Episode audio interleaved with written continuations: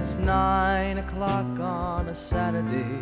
The regular crowd shuffles in. There's an old man sitting next to me, making love to his tonic and gin.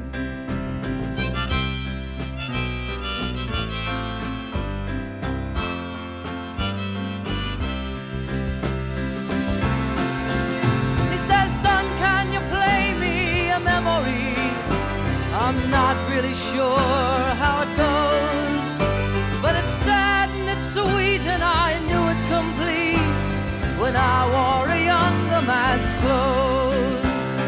La la la la la la la la la la la la. Sing us a song, you're the piano man. Sing us a song tonight. Well, we're all in the mood for a melody, and you got us feeling all right. Hello, and welcome to another exciting episode of Fire and Water Records, the music show of the Fire and Water Podcast Network. Well, the other music show of the Fire and, po- Fire and Water Podcast Network. Uh, this time, it's not Ryan Daly here. This is Rob Kelly as your uh, co-host, and joining me to talk about the uh, the music and the career of the piano man himself, Billy Joel, is a fellow fan. You know him, you love him, Tom Panneries. Hi, Tom. Hey, how are you doing? I'm doing great. I'm so excited. You and I have been talking about doing this for the longest time, and every time I would go on Twitter and via my Pod Dylan feed, I would mention something about Billy Joel. You would always respond. You always had a, a, a fellow retort, and I was like, oh, Tom must be another fan. So we've been talking about doing this for a yeah. while, so I'm glad we're finally sitting down to do this. I remember we had a back and forth on Twitter once where we managed to work every single song title from the bridge into no, some sort right. of weird pun. That's right. That's right. Uh, we're getting closer. That's right, we are. Yeah, exactly, I feel like we're exactly. running on ice. Uh, uh. Yeah, I mean, look, I okay, Let, let's own up to this. Obviously, in whatever time Tom and I have here for this show, we cannot possibly cover all of the man's career. His forty-plus years career, no. one of the most successful Uh, rock acts or, or pop music acts in history, but we did want to do something because I, you know, look, everyone knows my love of Bob Dylan is, is rich and is, is deep. You could drizzle it on pancakes, and I do a whole show devoted to him. But I will say, Billy Joel, I've always loved Billy Joel. He was one of the, he was really the first artist that I hooked into as a child. Maybe not a child, but as a teenager, where you, I really started paying attention and like, oh, I like this guy, and I would buy his albums. And while other things have come and, and taken, uh, you know, f- the forefront in my mind, I've never not liked Billy Joel. I've never not had some of my favorite songs of his in my uh, my iPod or on cassettes or in C D. I've always loved him, and he gets a bit of a bad rap, I think, by certain people because he seems like it's maybe a little cheesy, a little obvious. But I don't know. I, I don't know, Tom. I, I love him. I assume you feel the same way? Oh, yeah, I do, too. Um, and these certain people being, like, pretentious rock critics like your Pitchfork, Vulture. Um, oh, there I'm was sure. that article, right, a couple of years ago about some yeah. guy that just like went out of his way to just crap on it. And oh, um, yeah, and then I know I know Chuck Klosterman had like some weird. It's it's in one of his books too about him and how like how uncool he is, but he likes being uncool. And Billy Joel himself was like, what? Like, mm. you know, but it's it's that sort of hipster douchiness that, but then again, that's not even a new thing because I'm sure if we if we uh, went back through the um, uh, archives at Spin Magazine and dusted the cocaine off of half of the issues in the filing cabinet, we'd feel we see some disparaging things about uh, Billy Joel. So, you know, it's it's yeah, he is one of those acts that I think like, you know, anybody who wants to be pretentious or, or uppity about rock and roll will like he's he is an easy target because it's a very um I don't know if pop, populist is the way to describe it, but it's he's definitely like a rock pop act because he does have that wide appeal. And you're I'm like you like I've I, I was kind of like a a native to that in in in many ways. Like, you know, he was one of the first artists. Him and I think Michael Jackson were like the two artists I recognized like by brand name, so to speak, mm-hmm. as young as like kindergarten. First grade. Wow, that's uh, that's so. way back. Yeah, and one of the things yeah. I one of the reasons I think that he got dinged a lot is because I think the man himself like let it be known that I think the criticism stung him. Like he, he would respond to it in interviews mm-hmm. or respond to it even in via song. And I think once you let critics know that when they diss you, that bothers you. They, I mean, it's like a bully. You know, you, you let the bully know that the, the bully is bothering you. He's just going to bully you some more. And I think Billy Joel, yeah. uh, to borrow a line from one of his own songs, wore his heart on his sleeve in a lot of ways. And I think that mm-hmm. really made him kind of a target. Now, again, it's not part of it, I think, is because he was such a relentless hit machine. But that's not really accurate because Elton John was just as much of a hit machine. And the critics seemed to like Elton John for for a great many years. The, you know, the Beatles, for Pete's sakes. So I don't know if it's just the fact that he was so massively popular. But it was just – I think there was a, a feeling that he was sort of unsophisticated or simple. And and I, A, I don't think that's terribly fair. And B, even if it is, so what? You know, I mean, if do do, do, do the yeah. do, do the well, songs mean something to you? If they do, then they're good. Yeah, and it may be also because um, if you if you want to get down to a lot, there's definitely pieces of music that are derivative.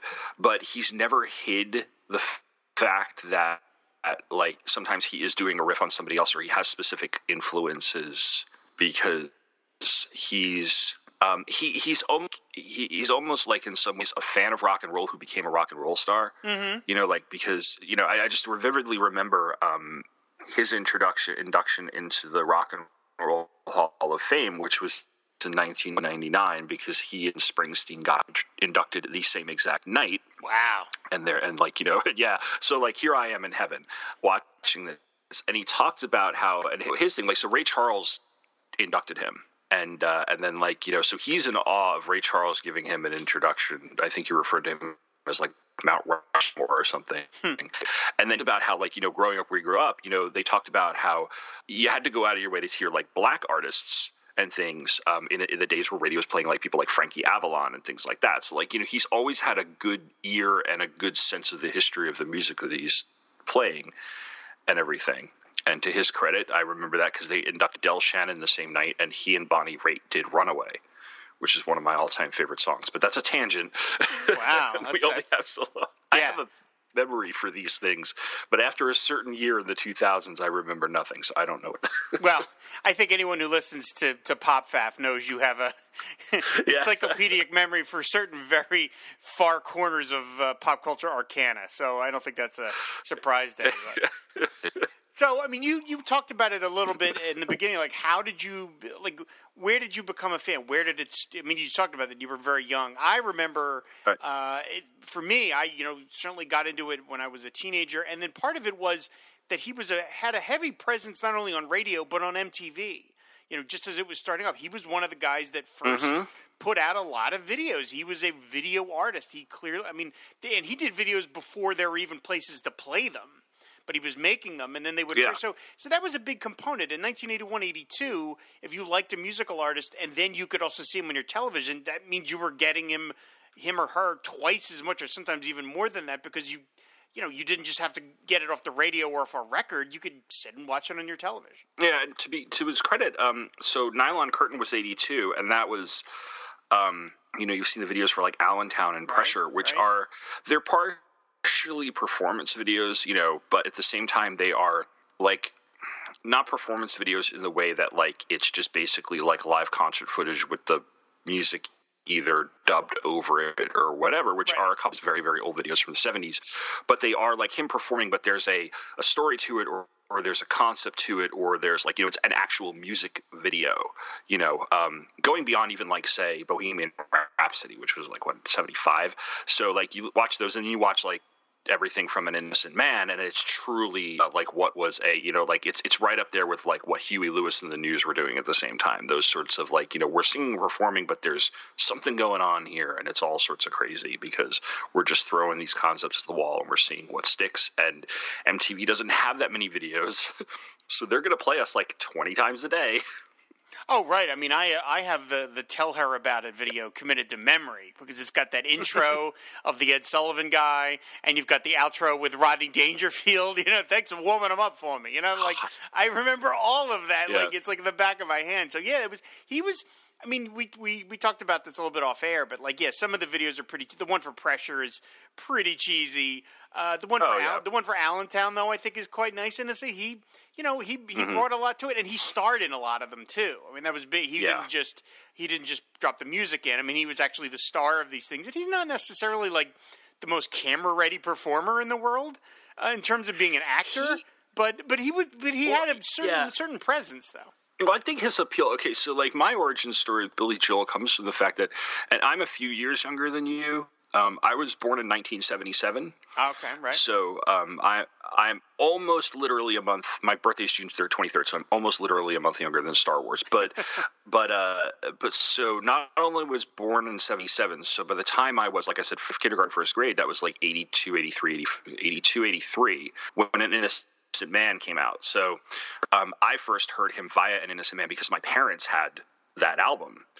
But there was no way I was going to be able to avoid Billy Joel, considering I was born and raised on Long Island. Right, right. And the only poet more famous to come from Long Island than Billy Joel is Walt Whitman, who who who has who is the recipient of both New Jersey and Long Island's highest honors, because New Jersey is named a rest stop after him on the Turnpike, and Long Island is named a mall after him. So that's Walt Whitman. But Billy Joel, I mean, you know, it's You know, I mean, you can't like, I mean, there he's he's. You think of pop stars who come from, from Long Island, especially from that area. You have Billy Joel, and then, and um, I'd say like under that, there's Pat Benatar, Laura Branigan, Dee Snider. Like, you know, there's a list, but like Billy Joel's like clearly at the top. And um, so they had An Innocent Man on cassette, and they used to listen to it, and you couldn't escape that album when it was on the air back in the early nineteen eighties. Record. Yeah, it was a huge, huge record. And um. And then in eighty-six, he releases Greatest Hits Volume One and Two, um, which my parents had on cassette as well. So basically, like, those were in kind of rotation um, until I got my first. My first Billy Joel album was Turnstiles, which I can't remember why my parents got me that. It was, I think, it was like my thirteenth birthday or something. But I wore that tape out. I like listened to it all the way through and all the way through and all the way through and all the way through. And then the first C D I ever got of his was The Stranger, because it was one of the Columbia House twelve, that, you know, twelve C Ds for thirteen C Ds for a penny or whatever, a dollar or whatever it was.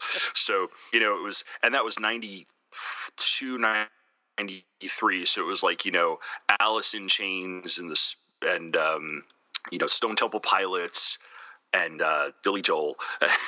so um, – and – Uh, basically, I actually have all of the studio albums, um, except for the Greatest Hits one and two, because I never bought that. It was a double C D, and I had all the songs off of it except for the two, the new ones, the yeah. new ones. But I, I can download those from iTunes now.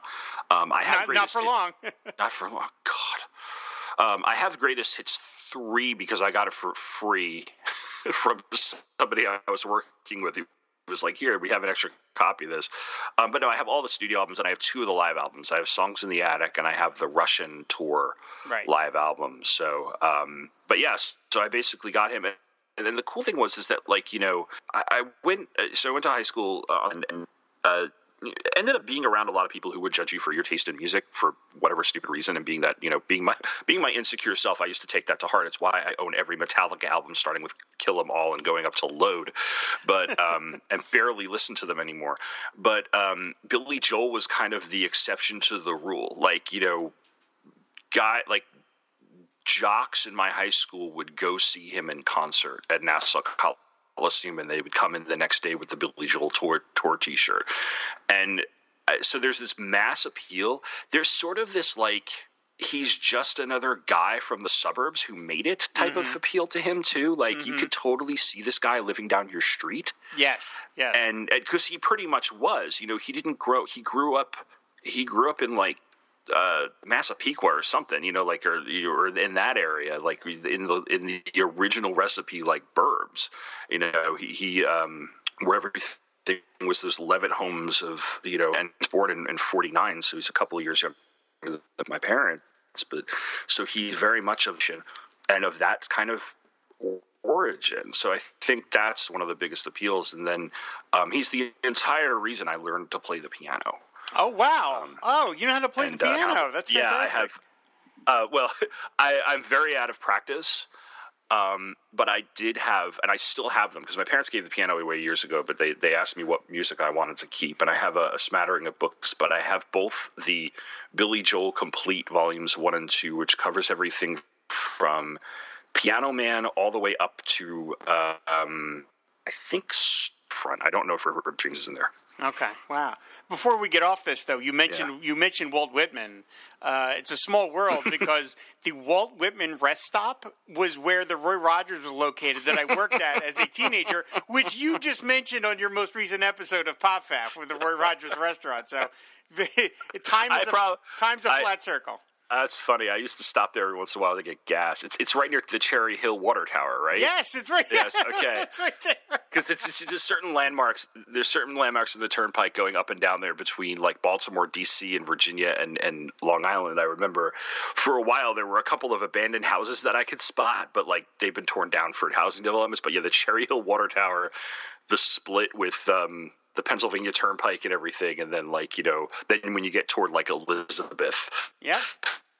And like you know that that realm where it just becomes industrial wasteland and stuff. So now I'm now I'm that's really, pretty funny. I'm really picturing some sort of like Star Wars-esque prequel where you and I meet each other when we were younger, and like, somehow like we mentioned like fire and water or something. You know, some sort of really ham-handed thing that will tip it. You know, you better be careful, Greedo. That thing's going to be the death of you. You know, that kind of like horrible thing.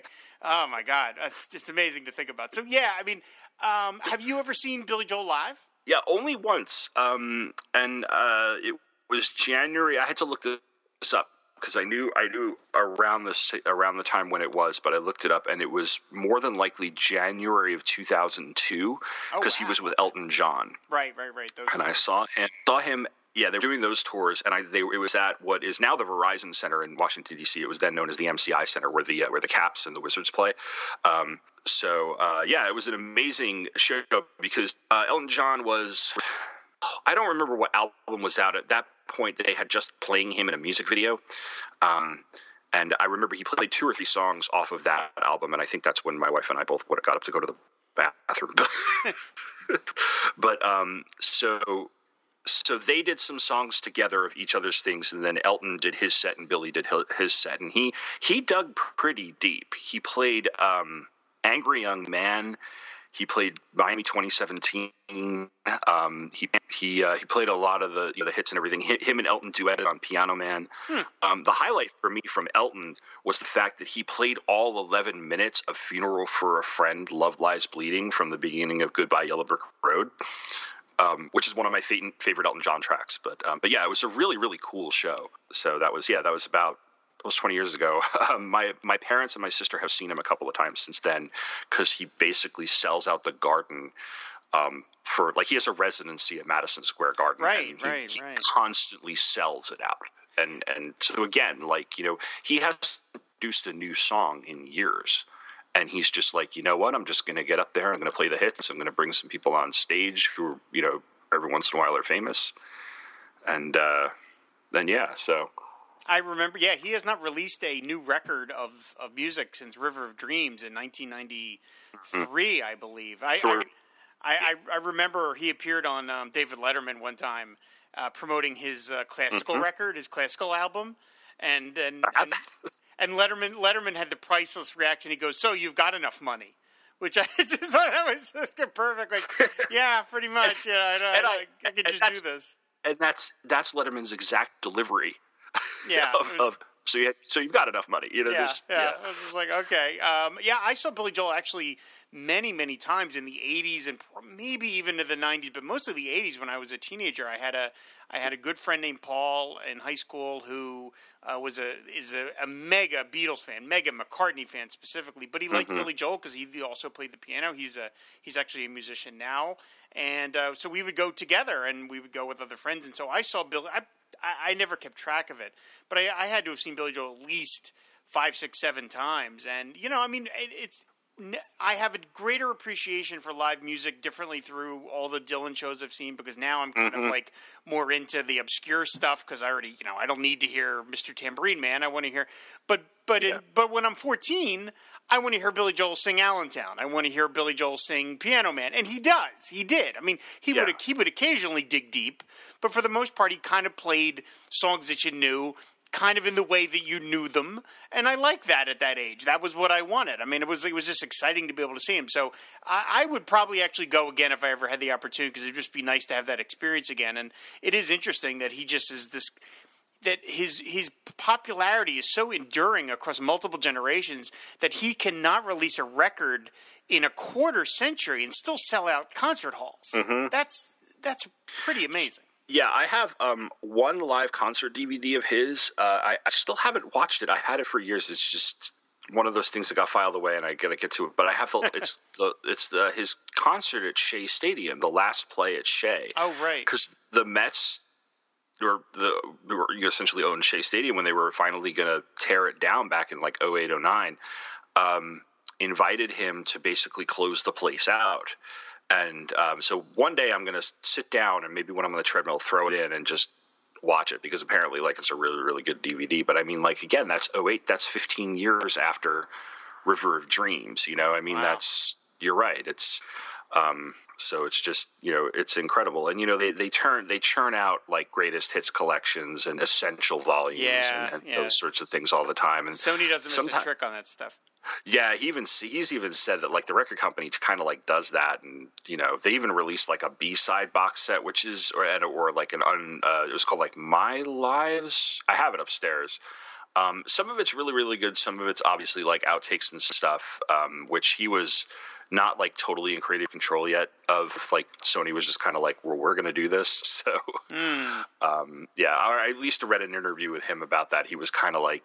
Not entirely um, happy about the way it turned out, but um, That's a shame. But still, it's it's some of the stuff's worth listening to on kind of like that Beatles anthology level, where like it's just alternate takes of some of the songs and stuff, and then a few of the B sides that were never uh, were never released. I'd be interested and, in that. I, yeah. I would like to hear that actually. Uh, yeah. So yeah, one of the things that that uh, Tom and I decided to do is like we can't possibly cover all the songs or even really do justice to mentioning them all. So we just decided to limit ourselves to five songs that we wanted to talk about, and then we have a couple honorable mentions. But we mm-hmm. limited it down to just five, and we're going to kind of go through those. And that those, indi- at least for on my end of it, are like those are the ones I listen to the most. They're the ones that to me are like the diggest, that get deepest under my skin, and they aren't necessarily um, the hits that you would know. Though one of them kind of is, uh, but I mean these are the ones that I find listen to a lot. So we're going to kind of we're going to go through this list very briefly and kind of talk about what we like about them. So you're you're you're our guest, Tom. So why don't you start off with your first selection? Yeah, and I will say that um, just to peel back the curtain a little bit, I had you the share your curtain. five – the nylon curtain, yes. I had you share your five with me so that um, if there was any right. Overlap, um, right. overlap, I could switch something out. Because in my mind, like we could have very well had five of the same songs and then I would have just picked five more because, yep. again, there's you know um, there's like twenty years worth of albums to choose from.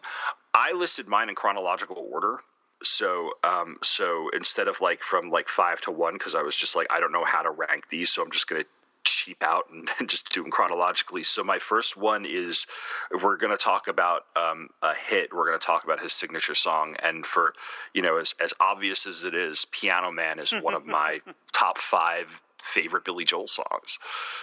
It's so. Right. It's an amazing song, and I love that the sort of I don't know how much of it is.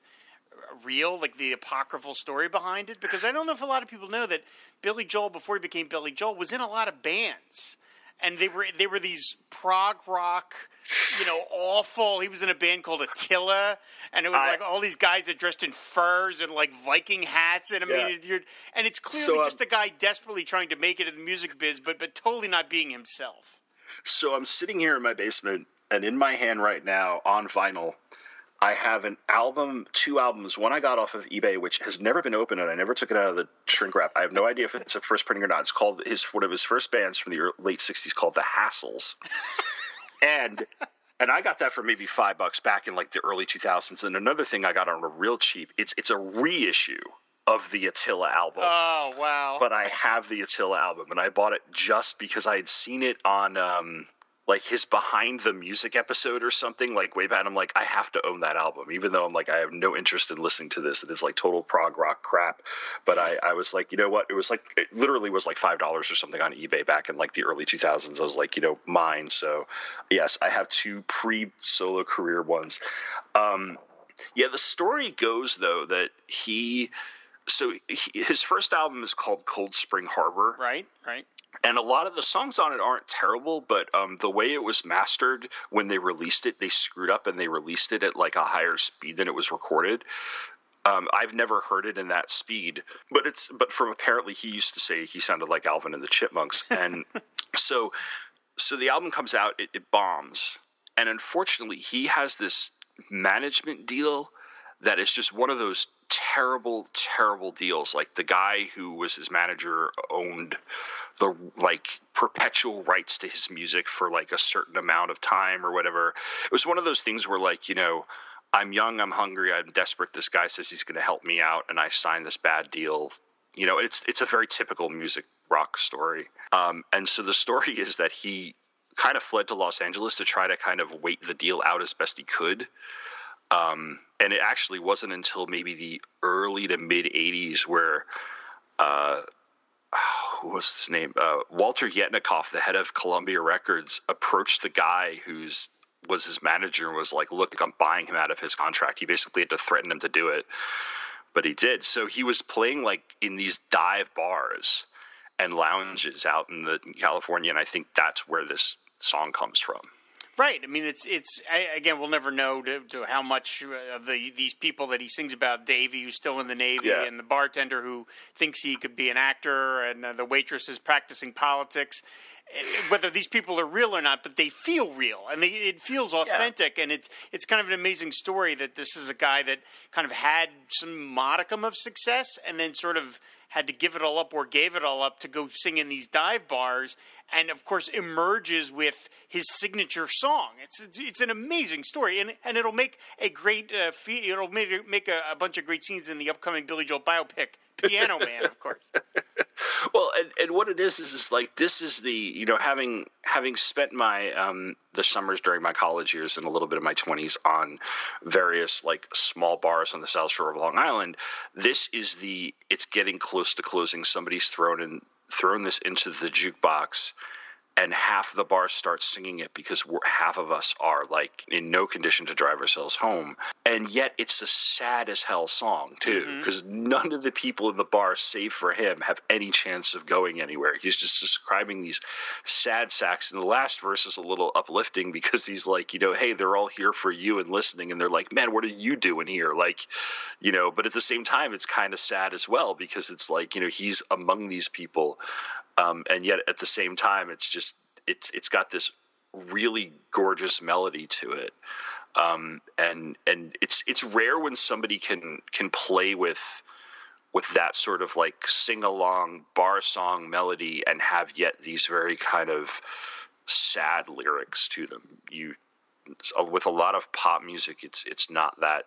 There's not that much nuance to it, and, and he, he pulls it off really, really well. And it's a long song, too. I mean, it's mm-hmm. like over five minutes, which is, I mean, not mm-hmm. not uh, not genre-busting, but still pretty unusual for a hit song. Yeah. Uh, to be, and it has that it has that epic sweep to it. And I don't mean to I don't mean to, to praise Billy Joel in comparing him to something else, but like it's it's Billy Joel's version of a Bruce Springsteen song, kind of, which is this massive story about these very specific characters, and it it's personal and small. But it feels huge. The, the the the sound is huge. The the feeling is huge, and yet it's actually a relatively small story that he's telling. It's just him in this bar, and there's a line, they put bread in my jar. I mean, it's it's got all these fine little details, but yet it feels like an epic. And it just yeah. it, it's, it to me, it never gets old.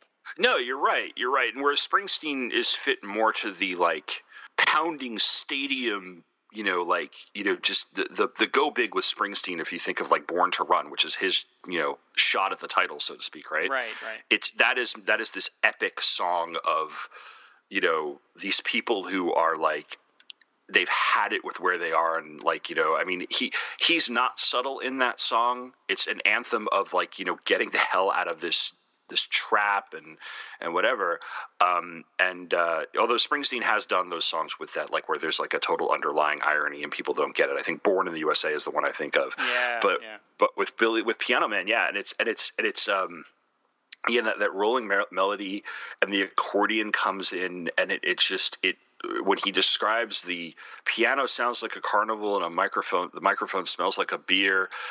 You you you are there in that song. Yeah, man. You can yeah. smell the cigarette smoke. You can you can hear the crowd. You can, and and the fact that they're like paying attention to him is like the biggest thing for him, because he's that guy, the performer in the bar that like on most nights people are maybe half paying attention to. Right. Right. So it's just it's it is a really nice moment in there. But yeah, it's it's just it's such a it's such a great piece, and to be a signature song, I think that's a really it's a great one to have. Yeah, it put him on the map, and and, mm-hmm. and it gave him a name, the Piano Man. I mean, that's really the the the term that he's referred to in, in sort of a shorthand. So it really was the the arrival of of this major artist. So so my first pick, I'm going to go kind of as far away from that as as possible, unintentionally. Is my first pick is Vienna. Uh, the song from The Stranger, which was his really first big, massive album. The Stranger, mm-hmm. he had Turnstiles, as you mentioned, and Street Life Serenade, and uh, The Piano Man, and, and Cold Spring Harbor, as you mentioned. But The Stranger was the one where just boom, and it sold millions and millions of copies. And you just yeah. you talked about how it was one of the first C Ds that uh, Columbia Records ever put out, because that's how mm-hmm. big of, a, of an album it was. And Vienna is not a hit from this record. He had a lot of hits off that record. This is not one of them. But it's this wonderful, beautiful little song, and it's just about a guy. It, it, I think what I love so much about it is it's about it's about getting off your own back, you know, like getting out of your own way and not being so hard on yourself. And I don't know about you, Tom, but I've spent my entire life being really hard on myself. Yeah, me and, too. Right. Uh, and, and there's something about just the, the simple piano of just this guy singing. He starts off with saying, "Slow down, you crazy child. You're so ambitious for a juvenile. But tell me, if you're so smart, why are you still so afraid? Where's the fire? What's the hurry about? You better cool it off before you burn it out. You've got so much to do and only so many hours in a day." And when I I really fell in love with this song in my twenties, and I was really worried about where my career, such as it was, was, was going, and was I ever going to get anywhere. And there it goes on about, you know, again, just get, slow down. You're doing fine. You can't be everything you want to be before your time. And I thought, well, eventually someday I'll get to this point. I'll get to this sort of imagined Vienna, and then things will be better. Well, I'm a lot older now, and I, in some ways, am as just far away from Vienna as I was then, in a different way. But the song reads to me differently now. It's not so much about a guy saying you'll eventually get there. It's kind of being okay with never getting there in a certain way, and just, just being present in the moment and enjoying where you are at the moment. And this, I never tire of this song. I just think it's really a beautiful little tune, and I love it's so simple, and especially in contrast to the, a lot of the other kind of bigger rock songs on mm-hmm. The Stranger. This is just this right little tune. And f- strangely enough, I remember it was used in an episode of Taxi. Hmm. Um, there was a, there was a, I don't know if it was just one episode or it was a run of episodes where the, the, the taxi, the, the, the, the company got shut down mm-hmm. and everybody had to go get jobs, other jobs. And then we follow them through their different jobs. And at one point, I, they used the song Vienna as it, as in the background. And I was like, wow, I, they actually paid for the Billy Joel song in Vienna. And it's just, I don't know. I, I, I think it's, it's a, I think it's a wonderfully wise little song about, don't worry about where you're going. Just enjoy where you are at the moment. And I, I think that's a good lesson for anyone. And I'm, I, it's something that means a lot to me now. I, it's one of my all-time favorite tunes he's ever done. I love it. I don't know. I don't think I've ever seen him do it in concert, but I can't say I remember. It was a long time ago. But it's just, I could see it would not be something he would do in concert because it's so small, but I absolutely love it. Yeah, and, and its its placement on The Stranger is really key because it, it's if if you have the record, um, it's actually one of the few records I have. Um, is uh, it's on it's track it's song one on side two, right? Um, if you have the C D, it's track five, and it's sandwiched between scenes from an Italian restaurant and Only the Good Die Young. Um, but if you're starting out, and I don't know how, I don't know if the placement of the songs in the album was of any concern on the level of it is if you're doing other artists like the Beatles or something. But if you, you start, The Stranger starts with Moving Out, and, and, and the, the flip side starts with Vienna, and it's a really nice contrast mm. to Moving Out, because Moving Out's like, you know, you know, good luck moving out, because moving up, because I'm moving out, like I'm getting out of here. It's literally has a motorcycle peeling away. um, it it is his Thunder Road. It's like, in fact, I think I made the comparison when I when I talked to Bob Fisher a few years ago about this album. But yeah, this it's this it's and it's so simple too. Um, you know, I'm, I'm looking at the sheet music, and it's just like the intro is just this this quiet piano, and there really isn't much other than the piano in it. Right, whereas yeah. other other songs are like, you know. Um, on that album are like, you know, you can hear the drums really heavy. You're, right, Liberty DeVito other, smashing yeah, Liberty away. DeVito, yeah, yeah, yeah. And, and there's other instrumentation in here, and it's just this kind of like take – it literally is you are literally taking a breather in the middle of the album, but it's also about like, you know, yeah, just just I mean, slowing down and, and really just taking taking stock. Um, and, yeah, it, it I liked it when I was a teenager. But you're right, it didn't really speak to me until I was a little older. Right.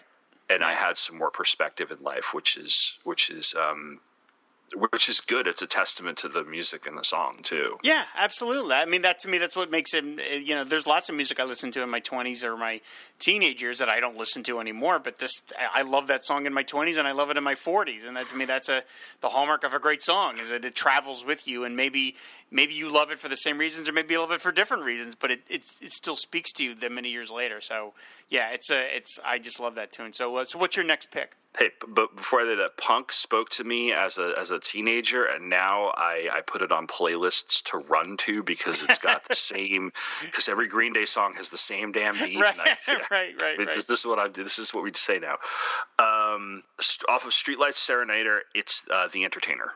Oh, which, the angry, which has, angry uh, song. it's it's which has a one of the best synth parts of uh, um or organ. I don't even know if it's a synth. It's it's an organ, um, and it's so I'm listening to it the other night, and it starts off with the guitar, and then you get that. Um, let me see if I can find it. You get that uh, that that synthesizer, and then you get, yeah. Um, Um, and you get that synthesizer, and then he gets into this these lyrics, which is it's all about like um, being a being a musician. It's like basically him being pissed off at like how his career has gone, and like and it's it's almost metatextual because he's got this this whole thing about how like you know um, was I I'm an entertainer um, and uh, like oh, what's what's the line about like you know how. Um, Uh, I come to do my show. You've heard my latest record. It's been on the radio. It took me years to write it. They were the best years of my life. It was if you're going to have a hit, uh, no, there was a beautiful song. It ran too long. If you're going to have a hit, you got to make it fit. So they cut it down to three oh five. And I'm like, oh, he's just and, – and what's cool about it is that as you go through each verse, because it's the same verse over and over and over, there's no bridge to the song either. And um, so he's basically singing the same thing over and over, and he's just getting annoyed, annoyed, annoyed. He's just talking about the music industry. But, like, you hear the layering of the instrumentation come in, and there's, like, a country – like a little bit of a country twang at some point, and it's just – so it's almost like it gets bigger to the end where um, – where he's like, you know, I am the t- entertainer, and I know where he repeats the first, he repeats the first verse as the last verse, but it's almost like bigger, you know, like the the way he sings it, the way it's played. Um, so yeah, and it's just it's a takedown of um, it, it, obviously like the the industry or critics or the idea of. Um, There's a poem that I use in A P Lit called For the Young Who Want to, and it's this – the poet is talking about writing, and it's like talent is what they say you have when the first book gets published. You know, and it's and that's what this – that's what this that reminds me of, like, you know, this this idea that like, you know, the idea that you aren't legitimate as a creative person unless you do something that – makes you money, and he's just kind of going yes. after like all the shit he's been through, and I, I love it. Um, and he's and, and of course he has that line in the third um, the third verse. I've been all around the world. I played all kind of palaces and laid all kind of girls. I mean, after a while, it just becomes the same. Like you know.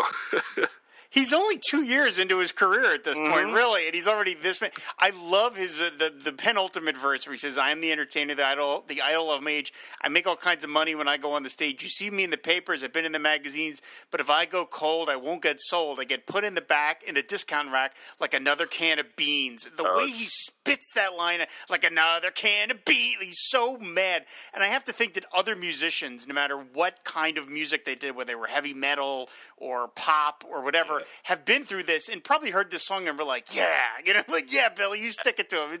I have to think, because he's just so mad at, at, at the yeah. record industry. It's kind of amazing. Yeah, you get this, and you get a couple of other songs from this era, like um, Seeger's Turn the Page, mm-hmm. which is like a road song. It's mm-hmm. just like, I'm tired. And then um, one of my favorite live song tracks ever is um, Jackson Brown's The Loadout, and oh, followed yeah, by Stay, yeah, yeah. which is all about, like, you know, and is being on tour and everything. And just like it, it kind of it, it's in there because there's a little bit of there's a little bit of cynicism in Jackson Brown's uh, lyrics, and I think Billy Joel's cut from at least seventies Billy Joel is cut from that singer-songwriter mold of sure. Jackson Brown and James Taylor and yeah.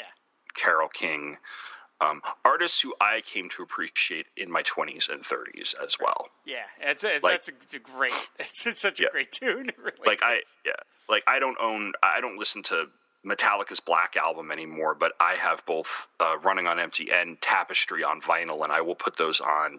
Yeah, so interesting. Yeah, yeah, but no, th- this song, it's just like, um, and and you. You can't help but sing along to this, and you yeah. can't help but match his tone in this too. You're just like, you know, because um, he's so. It, it's almost um, the only the only person with a piano in, in, in recent years who I think could really do this song justice would probably be like Ben Folds. Interesting. Be, Ben Folds. I think Ben Folds swiped a lot from, or was inspired a lot by.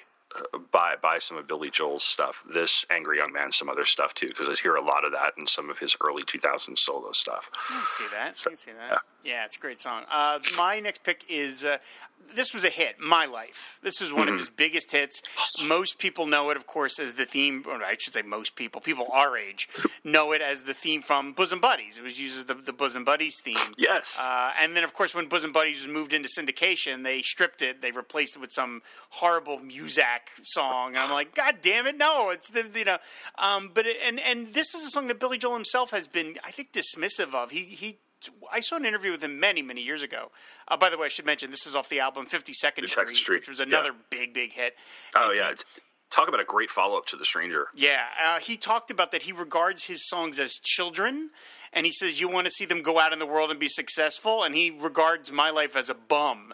uh, where he's like, ah, get out of here, you bum. I guess he just doesn't like it anymore. Now, of course, again, this interview I saw was decades ago, so maybe oh, he's yeah. changed his mind. But I've always loved the song because it is, again, it is a, it's a young man song of defiance. And we just talked about the entertainer, but this mm-hmm. is more of a general sense of people who are going off the beaten path. Uh, it opens with, got a call from an old friend. We used to be real close. Said he couldn't go on the American way.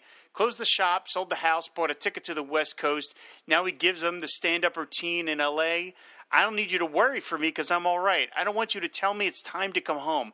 I don't care what you say anymore.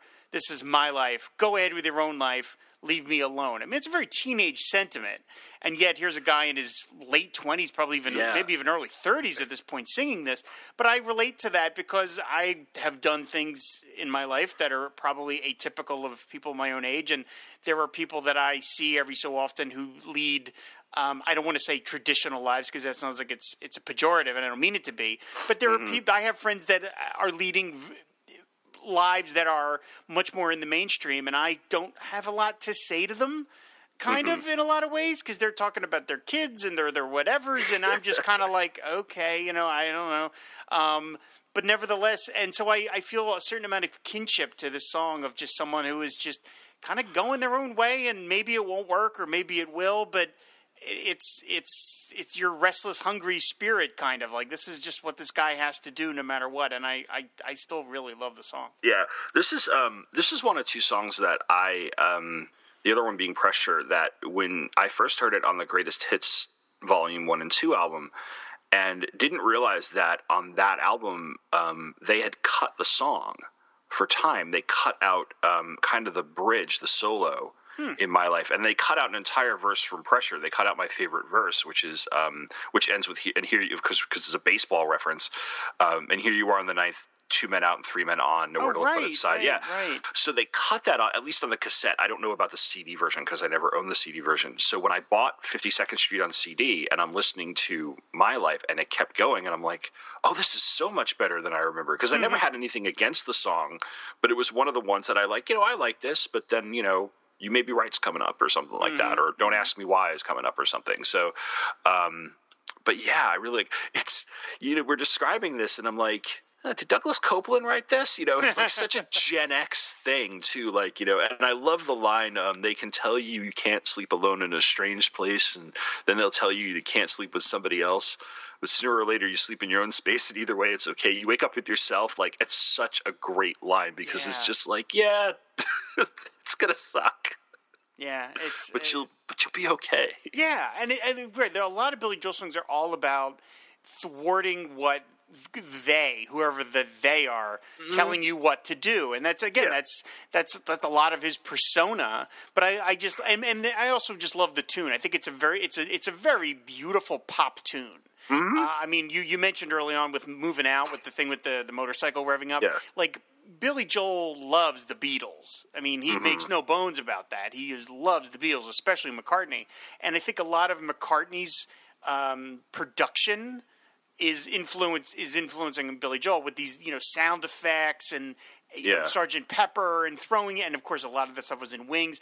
McCartney loved throwing in little bits of business, uh, you know, to, to, to decorate the songs. And Billy Joel does that. So he said, you mentioned Moving Out. And so this song is just a beautiful pop tune. And maybe that's why, again, he doesn't get as much credit, because it almost sounds like it's trying to please too much. It's such a, it's such a, it's such a, like a, a comforting pop song, but I don't. Mm-hmm. I don't care. I love it. Every time I hear it, I sing along to it. So the hell, the hell with the rest. Yeah, I love this song. Yeah, it's the same, but it's it's got that same sort of, like, you know, this is what seventy-nine, I think, when this mm-hmm. comes out. Mm-hmm. So we're in the middle of, or to the end of, like, you know, we're we're punk was kind of bubbling up from the underground. So you have the Sex Pistols and the Clash and the Ramones and and all the other acts that came with it, who really are these sort of, and then we get through the eighties and have a lot of, you know, we'd have, for better or worse, Twisted Sister and, and some of the other other bands like that. But a lot of them were like, you know, here's the middle finger toward anything authoritative. And this is kind of doing that, but it's doing it in a way that, like, everybody can relate to, as opposed to just, like, you know,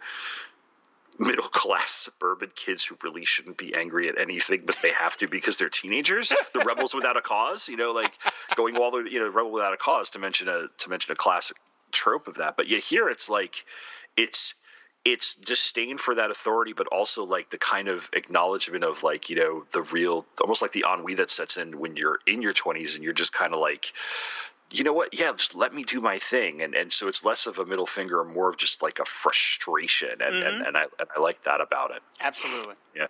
And I have to give some credit to Phil Ramone, who yeah, was his longtime producer, his yeah. longtime producer, starting, I think, with The Stranger, because um, because Phil Ramone produced other acts. I believe he produced The Carpenters, and I want to say some of Paul Simon's yeah, I believe so, solo yeah. work. I want to say I have Still Crazy After All These Years. I'm pretty sure he produced that.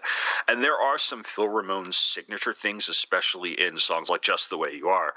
But you could almost tell that Phil, like, listened to what Billy liked and kind of reined in whenever he would want to go out, like, too far out in one direction, because he knew how to produce a pop hit, but at the same time let him keep his own voice. And that's, like, a good mark of a really, really good producer. And I don't think Phil Ramone gets enough credit um, in the annals of producer. I know he's not George Martin, you know, or Rick Rubin or Jimmy Iovine, and I think I've run out of producers that I know. Well, but, the, but there's something to be said for a producer that doesn't try and take over the proceedings. Yeah, you know, that yeah. kind of sits back and says, okay, what's what what is this artist trying to get to? And it's my job to get them there. I'm not, mm-hmm. but I'm not the one directing it. You know, I'm not the director here. I'm the producer. That's yeah. the, the title, the producer. Yeah. Uh, so yeah, no, I think there's something to be said for somebody who just is like, look, this guy, this guy knows what he's doing. I'm just trying to help him getting there the best way. It seems like you know, the best way to do it. So yeah, I'm glad you mentioned that, because yeah, Phil Ramone does deserve credit, because he produced so many of Billy Joel's records. Yeah. So I think we're up to my next yep, one. Yep, right? Next, right? Okay, so and I'm trying to find it because I got I got I busted out my keyboard for this because I want to try to see if I can pull it off. Um, it is easily one of the longest songs in his catalog, and it is the most one of the most two of the most difficult ones that I ever had a pro the ability inability to play, which was is Prelude slash Angry Young Man off of Turnstiles. And the reason for that is that – and it's it's probably the most prog rock out of all of them. If you if you think prog rock is these long, long pieces with a lot of um, instrumental things before you get to the, the lyrics, I'm thinking of like, you know, E L O and Yes in the seventies and things like that, even though it doesn't get like that crazy or anything, you know, because he still keeps it piano-centered. Um, but it's got this intro where you're hitting – where it's um, sixteenth notes and it's all middle C. And then like, so he'll do four middle C's at a sixteenth. And then he, he does a chord of a, of a, of a, um, it's an E and a G and then an F and an A. So, so you've got the middle C and then you have, this is my shitty Yamaha keyboard from the nineties. so, so, and, and then, all right. So that's, that's, he repeats it. But you have to do it, and, and, and it's hard to do because you have to go – and I'm, yeah, I'm hitting with yeah. it. But you have to go like this. And I, I can't do it. It's like – it's I could never do it on the piano. I could never do it on the keyboard because I could get the C note going that, that fast, but I could never get – I could I never had the agility to snap my finger – my hands over to the um, – to the thing. But then you get this, um, but then it slows down and, and, and it, and it's, it's got this sort of rolling, like striking thing. And we get into Angry Young Man where he actually, um, gets off the piano for the verses and then gets in, and then he comes back when, after he says, you know, the, the words Angry Young Man. And then, but the song itself is this sort of like, calling – I think I've cursed enough on this show. So basically calling bullshit on rebellion. He's like, you know, he's just – the the bridge of the song, which then has a synth solo, is like, I've passed the age of consciousness and righteous rage, and I've found that just surviving is a noble fight. And um, this was seventy-six when this came out. And it's just like, you know, he was he was there in the sixties. So it's this kind of like, you know – exhaustion after all of that, and he's he's twenty he's in his mid twenties at this point. I think seventy-six, he was born in forty-nine, yeah, so he's about what, twenty-seven. I remember twenty-seven being around the age where I did, really did get tired of other people's shit, you know. And it was just kind of like you it was it's like you hit that uh, to quote How I Met Your Mother, you had that Murtaugh moment, you know, like you're I'm getting too old for this shit. And and it's just, but it's this great, it's this great piece, which is so angry and it's so like, it's, it's, um, it's, it's quick and it's rock and it's, and, and, and it sounds like it's called Angry Young Man, but he's talking about like my favorite line, you know, he's fair and he's true and he's boring as hell, you know, right, yeah. He's just kind of calling out these, half of Twitter is this person he's describing. You know, and, and, and And I will, and another song that is a wonderful companion to it is by Against Me. It came out about ten years ago. It's called I Was a Teenage Anarchist, and it's a punk emo song, but it's basically the same thing. You know, like I all, I knew all the, the, the right slogans. And then at the end, they're like, the revolution was a lie. And the, the chorus is, do you remember when you were young and you wanted to set the world on fire? And I pair this with that. And it's just like, it, it's, it, it's great. It's this, so you're, you're, It's it's almost an exercise in irony because you expect it to be about rebellion and you turn around and you're like, no, he's he's calling it out. But he's not condemning it. He's not an old man going, get off my lawn, you little punk. You don't know how bad it is. He's just like, I don't know if this was all worth it, and I'm just f- tired of it. And like, you know, we need this person in the world, but eventually you kind of – you move on. You, you got to grow out of it, right? Yeah, he'll go to he'll go to his grave as an angry old man. The old man, yeah.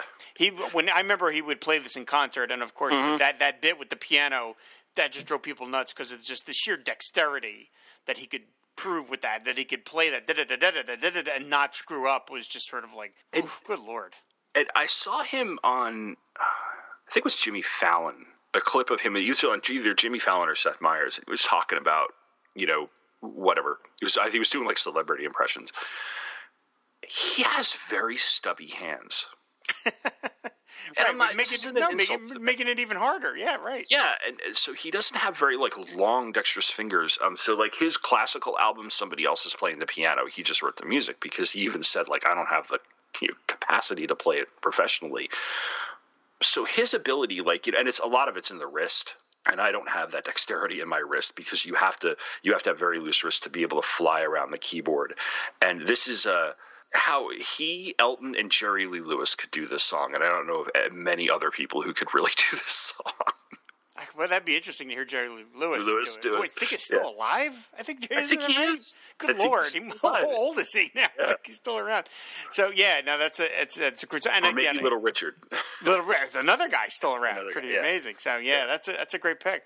Uh, so my next song is again another kind of deep cut, Sleeping with the Television On. Oh, I love uh, the song. Which is from uh, the, the side, side two of Glass Houses, which, of course, yeah. was his quote-unquote rock album, because this is the one where mm-hmm. he really dropped – the piano for the most part, and it's all guitar, and he had like about a half a dozen hits off of this record. I mean, this thing was just a monster. It came out in nineteen eighty, again, from the album Glass Houses. But if if if if there is any one single Billy Joel song that I think distilled my personality in terms of when I was in my twenties, where I went, that's who I am.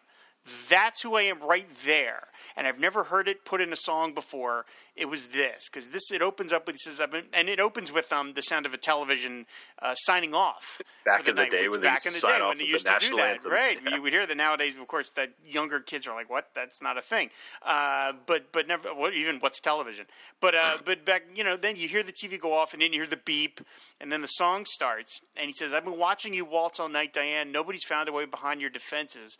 They never noticed the zap gun in your hand until you're pointing it and studying their senses, and it's all." All night long, all night long, you've been shooting him down because you're waiting for somebody good to come along. And then he goes on, and then the line that the the the the, the, the verse that really kills me is he says, your eyes are saying, talk to me, talk to me, but your attitude is, boy, don't waste my time. Your eyes are saying, talk to me, talk to me, but you won't hear a word because it just might be the same old line. This isn't really easy for me to say, Diane. I know you don't need anybody's protection. I really wish I was less of a thinking man and more a fool who's not afraid of rejection. And that, and then later on, um, he says, uh, your eyes are saying, talk to me, but your attitude is, boy, don't waste my time. Your eyes are saying, talk to me, but I won't say a word because it just might be somebody else's same old line. That, that it me. That yeah. verse, because that to me is like, I have lived my life so afraid of being like other lamos that I have stopped myself from doing things. And I that line is so amazing that this is this is a guy that wants to go talk to this girl. He wants to go talk to Diane. I love that he names her. It's so specific. Yeah. Diane. But he, he he is so afraid of sounding like every other loser that hits this girl up that he won't even talk to her, even though he knows he's different. That like a guy getting in his own way, and he's going to go home sleeping with the television on all by himself. That is, I'm like, I've never heard that kind of person in a song before, and so that is why I love that song. It's just to me, it's just amazingly specific. I just love it. Yeah, I love that too. And and she she seems like she's a variation of the woman he sings about, and she's always a woman. Mm-hmm. That's mm-hmm. sort of like, man, you just you know, I again like.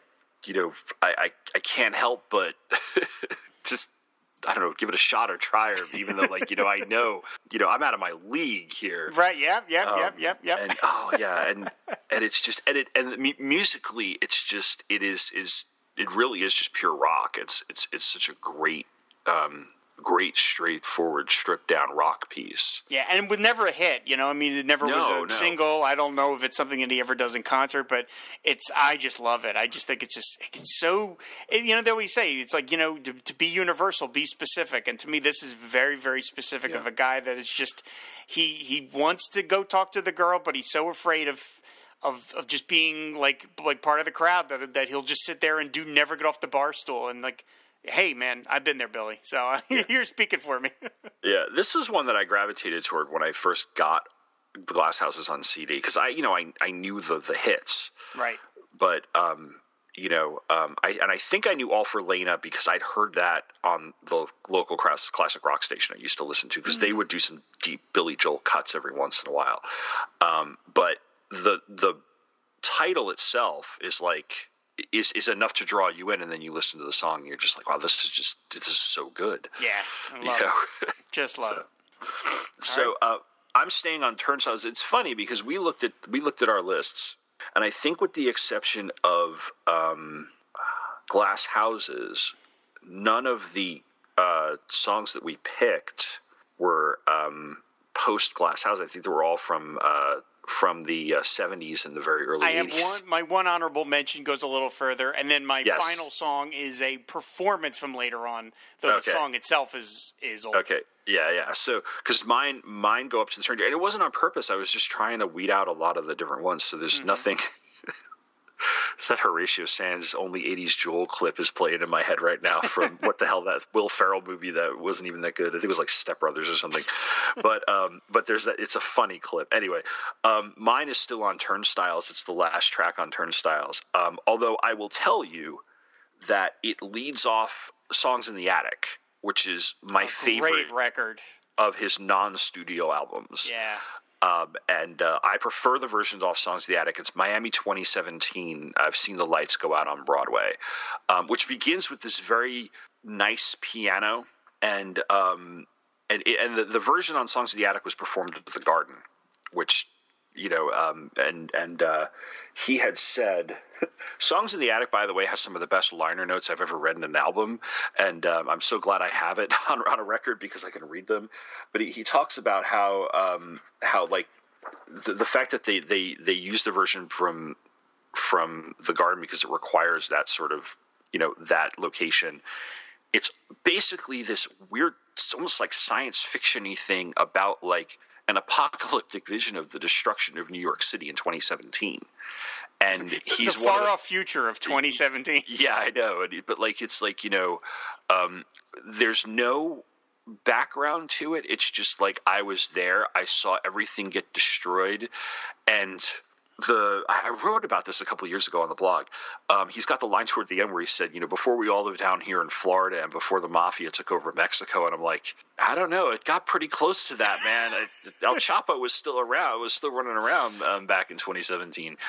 Um, but, uh, but yeah, it's just, it's this crazy. It, it, it, so it starts off with this really um, sweet piano thing. And it's like this, almost like an elegy of, um, Of, of slowness, but then he said we held a concert out in Brooklyn, and of course you hear the crowd go, yeah, yeah, and then because you know, and then he says to watch the island breeze blow, and he said we turned our power down, bam, they drove us underground, bam, we were right on with the show, and then you hear like Liberty DeVito is like, okay, it's time, and it just it goes into this like shuffle rock thing that's just like you know, dun dun dun dun dun dun, and it and it's and it's just. faster and faster. And then, and then he ends it back where he started it, kind of like American Pie, you know, like he ends it.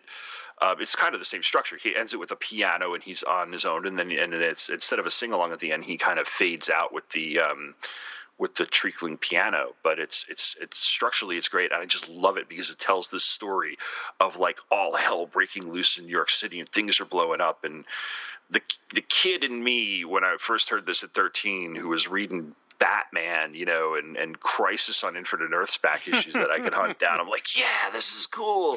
And then as I got older, they, I used to hear this on the radio on the as they used to play this uh, as one of those deep cuts. And I was like, where did this come from? And I finally found Songs in the Attic in a bargain bin. And I was like, I know some of these songs in the studio versions, and that's one of my favorite albums because it's just so damn good.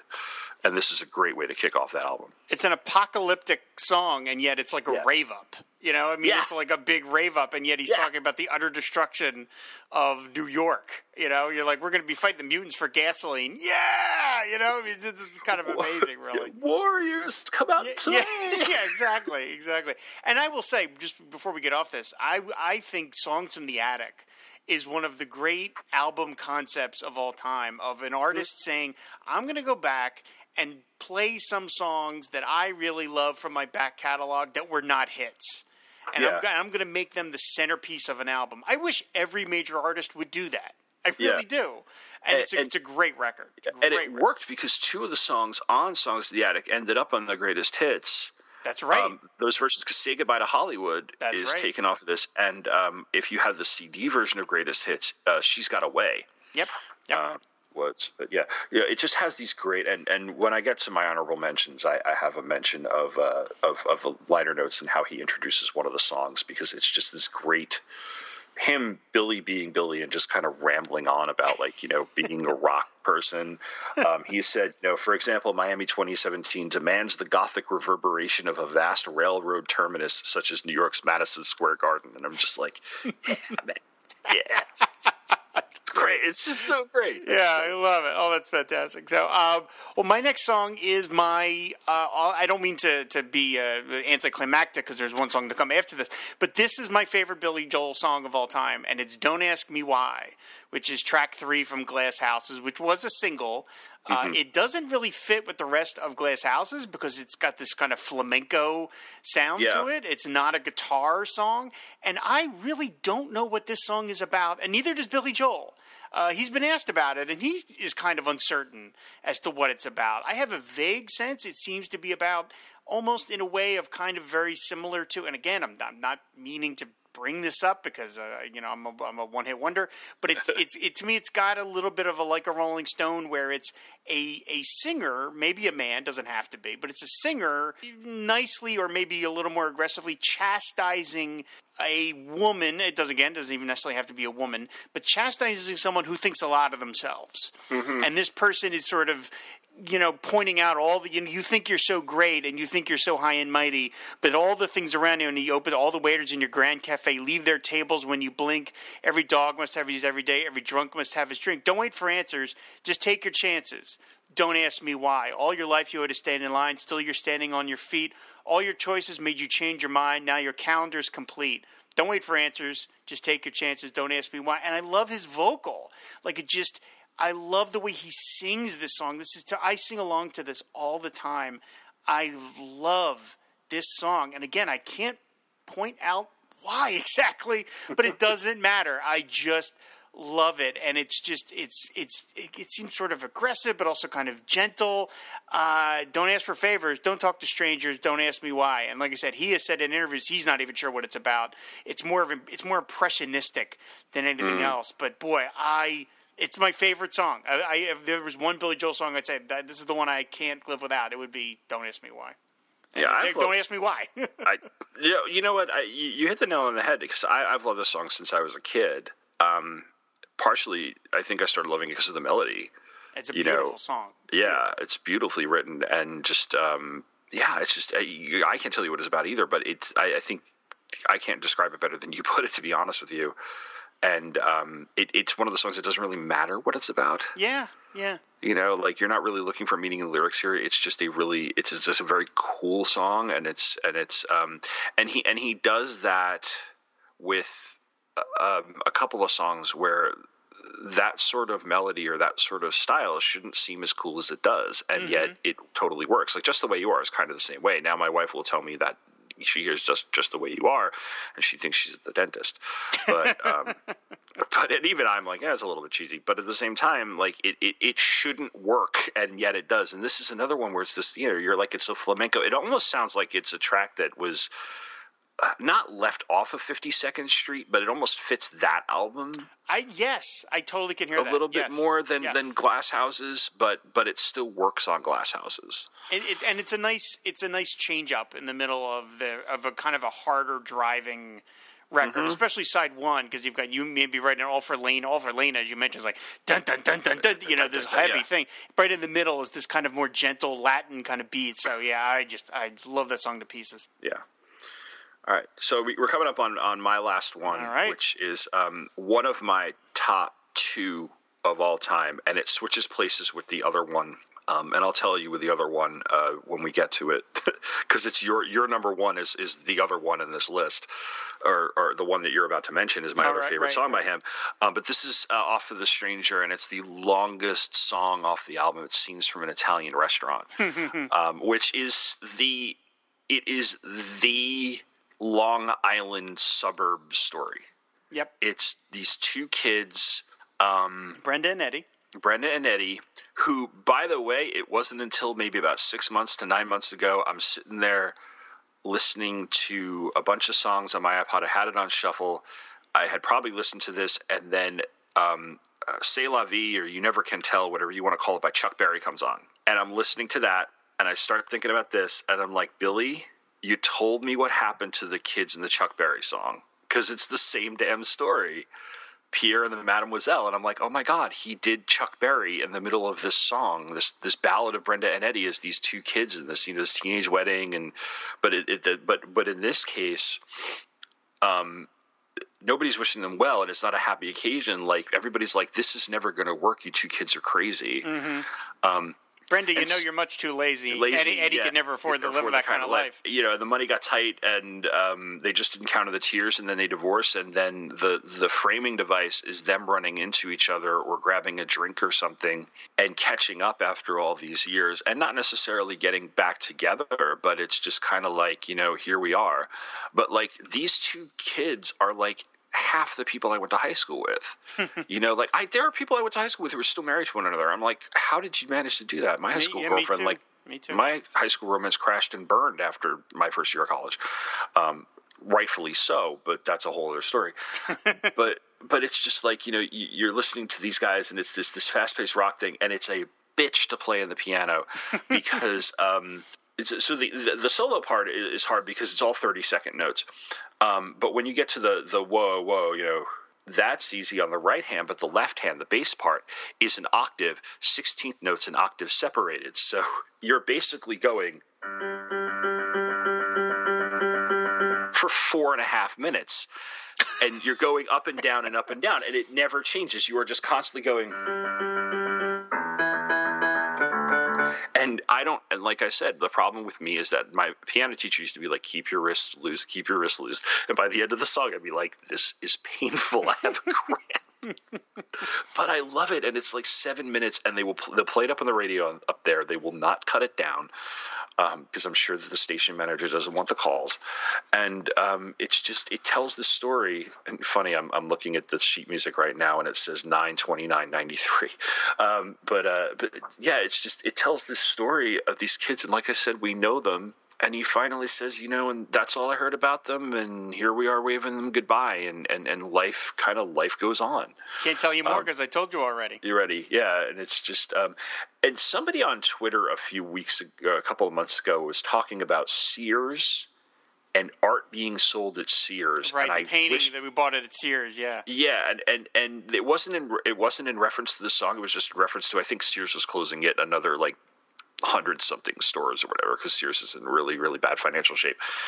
And they were talking about how, like, you know, for some reason, like, you could get, like, really, really good art at Sears back in the day. And all this – I think I replied to that person, all of a sudden that Billy Joel song makes sense. Like, that, that lyric makes sense. They got a couple of paintings from Sears because I'd hear that. My wife and I are like – Amanda and I are like, Sears? You know, because we grew up in the eighties, you know, and, you know, Sears was, like, two steps down from Macy's.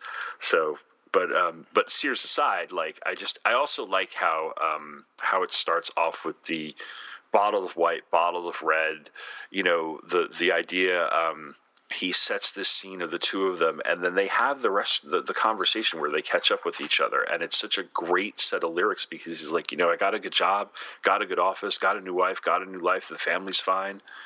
You lost weight. I didn't know you could look so good after so much time, which is probably a sexist line. But at the same time, it's just like it's a conversation that two people who haven't seen each other in a very long time would have. And he put it into music and it ramps up and then we get into the story and everything. And and, and the, the, the one of my favorite lines from this song is surely, um, surely Brenda and Eddie would always know how to survive. And it's just it, it encapsulates that whole thing. And it's just it is this is so the suburbs to me. I just can't. This would be, you know, you could buy all these songs on albums and it would cost you hundreds of dollars, but on Time Life's Sounds of the Suburbs, you can get all of them for just nineteen ninety-five. Have a listen. You play this, and you play Still Crazy After All These Years, and, you know, Fire and Rain, and The Carpenters, like, you know, all these seventies hits. So it's just it's it's just so emblematic of a time and a place to me that that it's it's great. Yeah, it's a great story song. I mean, uh, I mentioned earlier that I think that obviously there's a lot of influence of Paul McCartney specifically mm-hmm. on Billy Joel, and this to me is Billy Joel at his most McCartney-esque because this song has like three different songs in it. I mean, yeah. it, it, the first part is a distinctive song, and then it turns into this other song, and then it kind of goes back to the previous song.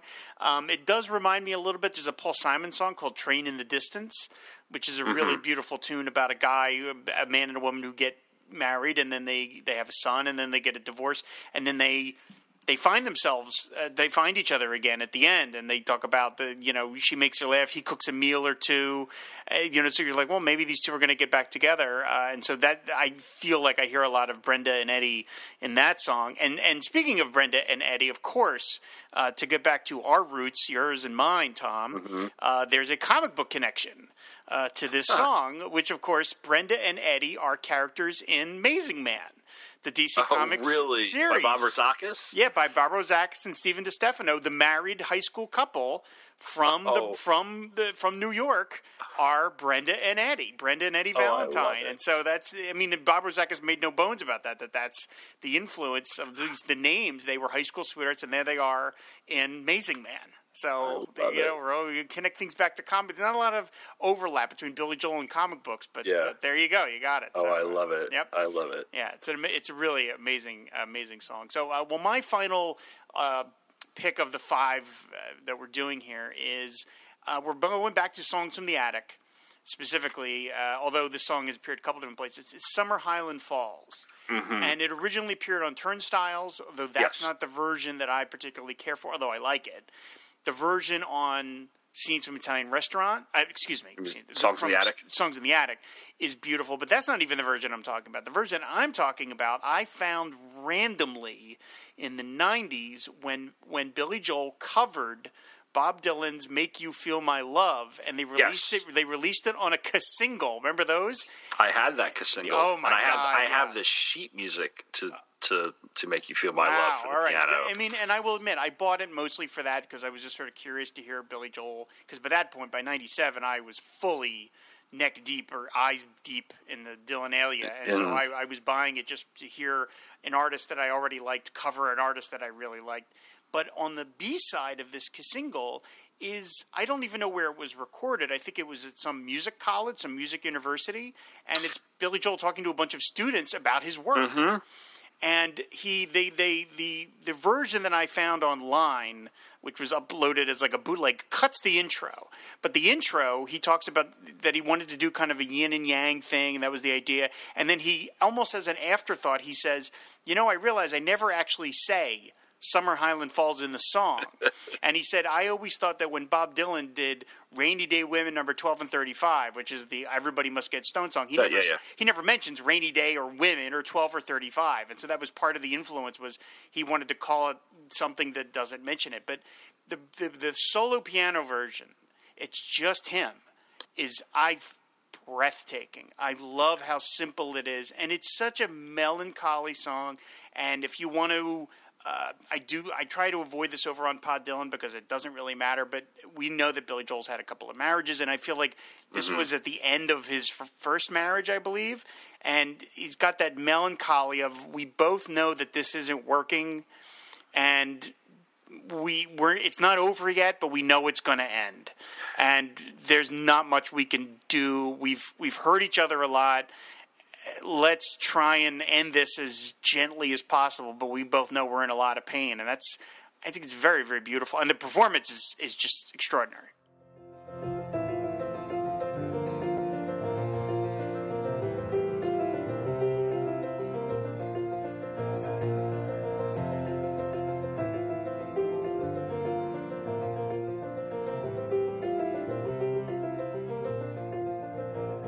They say that these are not the best of times, but they're the only times I've ever known. And I believe there is a time for meditation in cathedrals of our own. Now I have seen that sad surrender in my lover's eyes, and I can only stand apart and sympathize. But we are always what our situations hand us. It's either sadness or euphoria.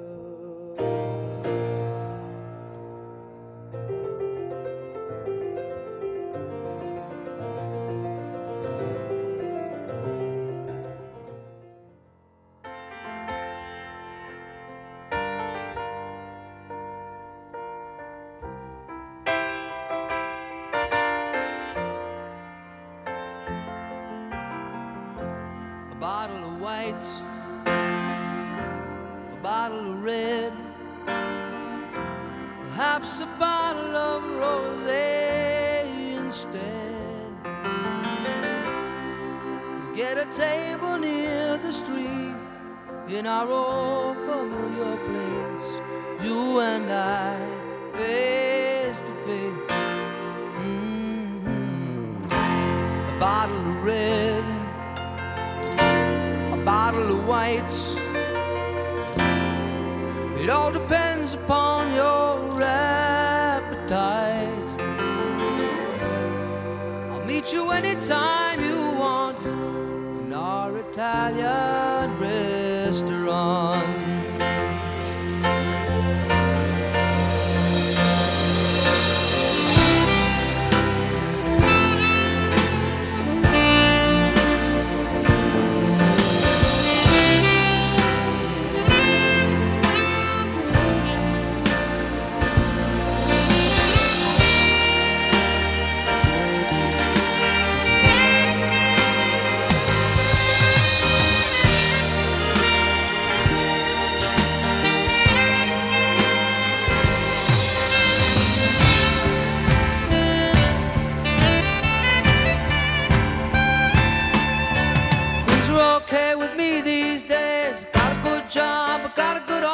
I got a new wife, got a new life, and the family is fine.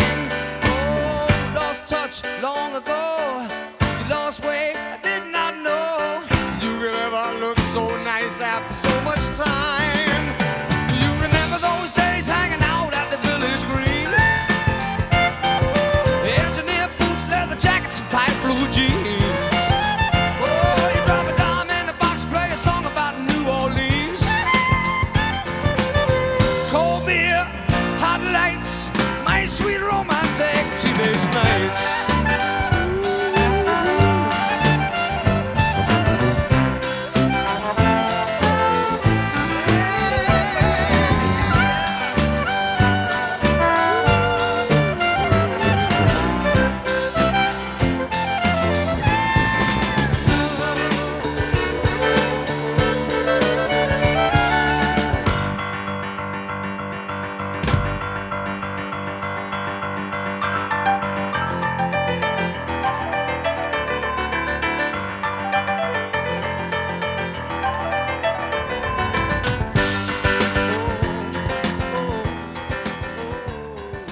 He's been doing those. I he, I guess he would refer to them as master classes. There you go. Of, right, right, right. Yeah.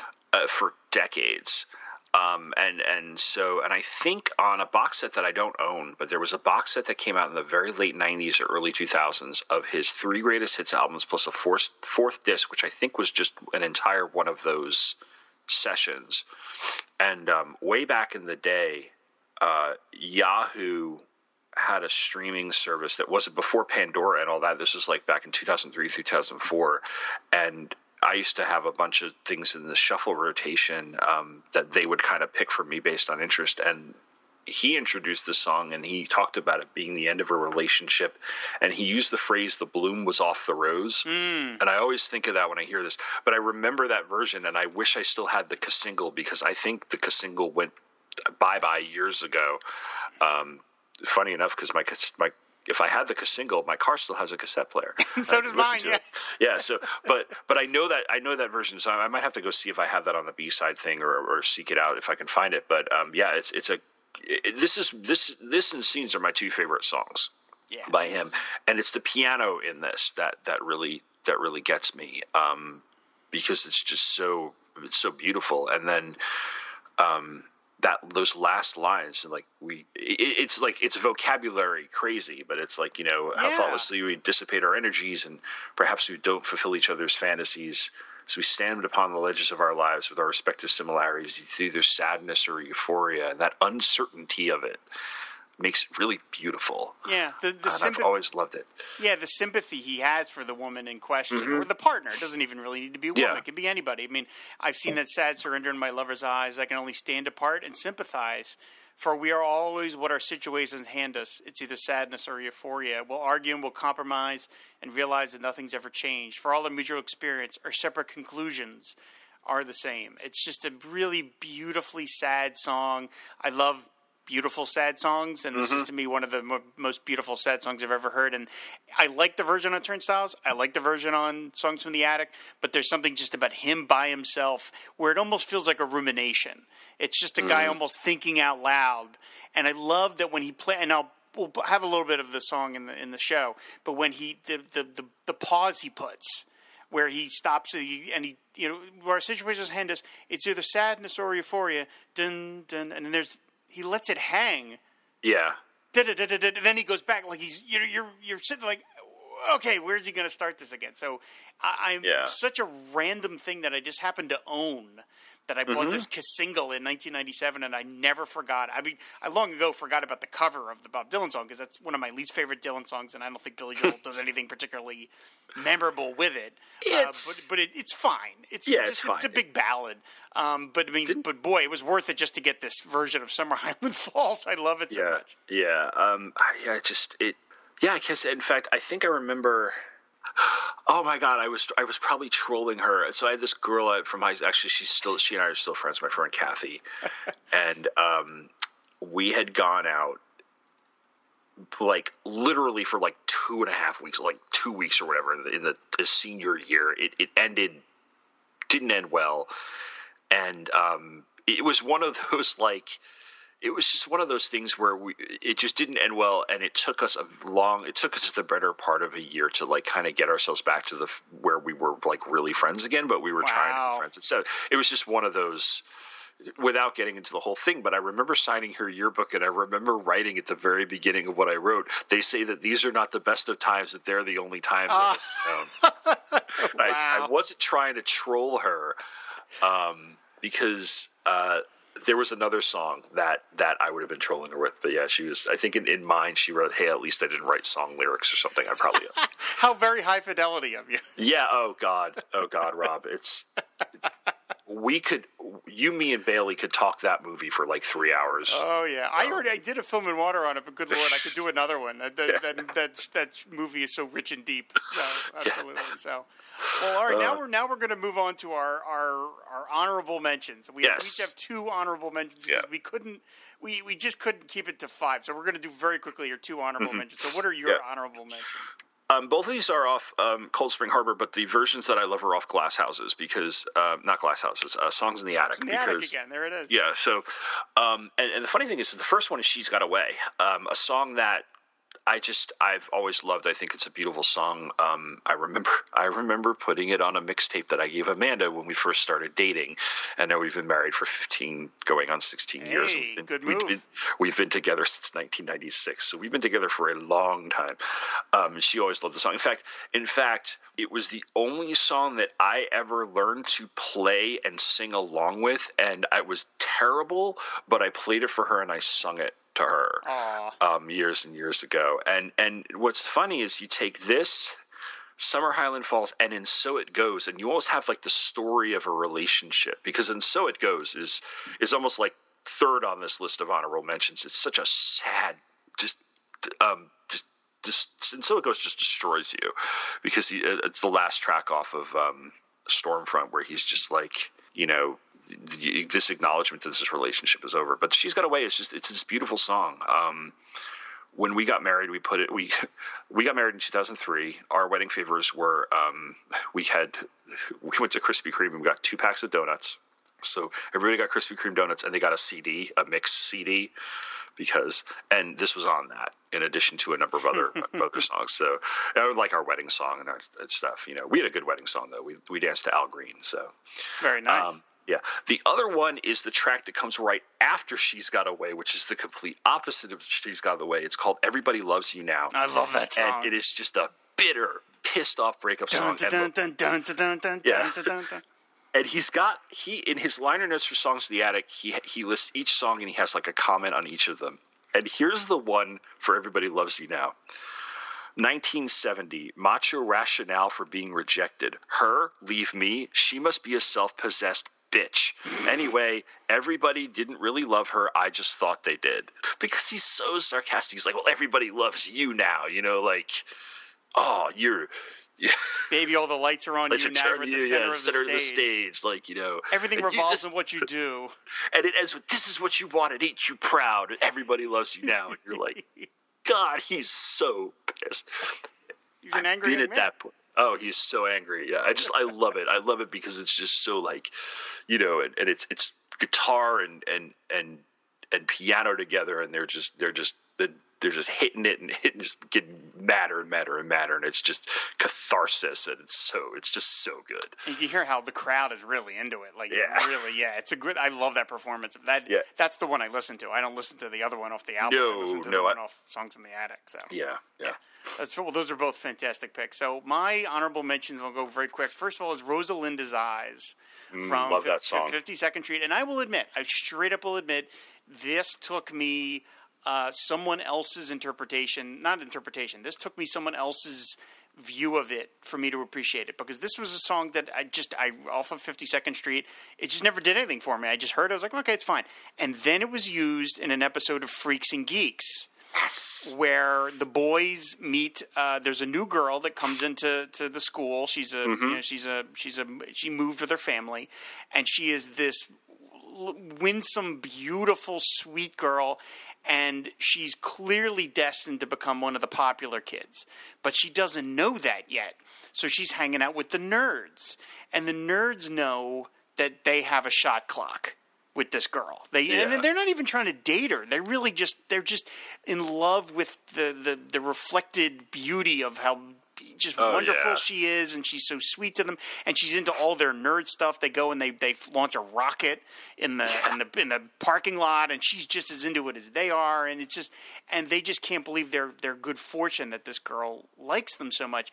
And uh, you know, uh, that's it's it's they decide in the in the show to use that song uh, over a montage, and I it, it was weird. I felt like I'd never heard the song before.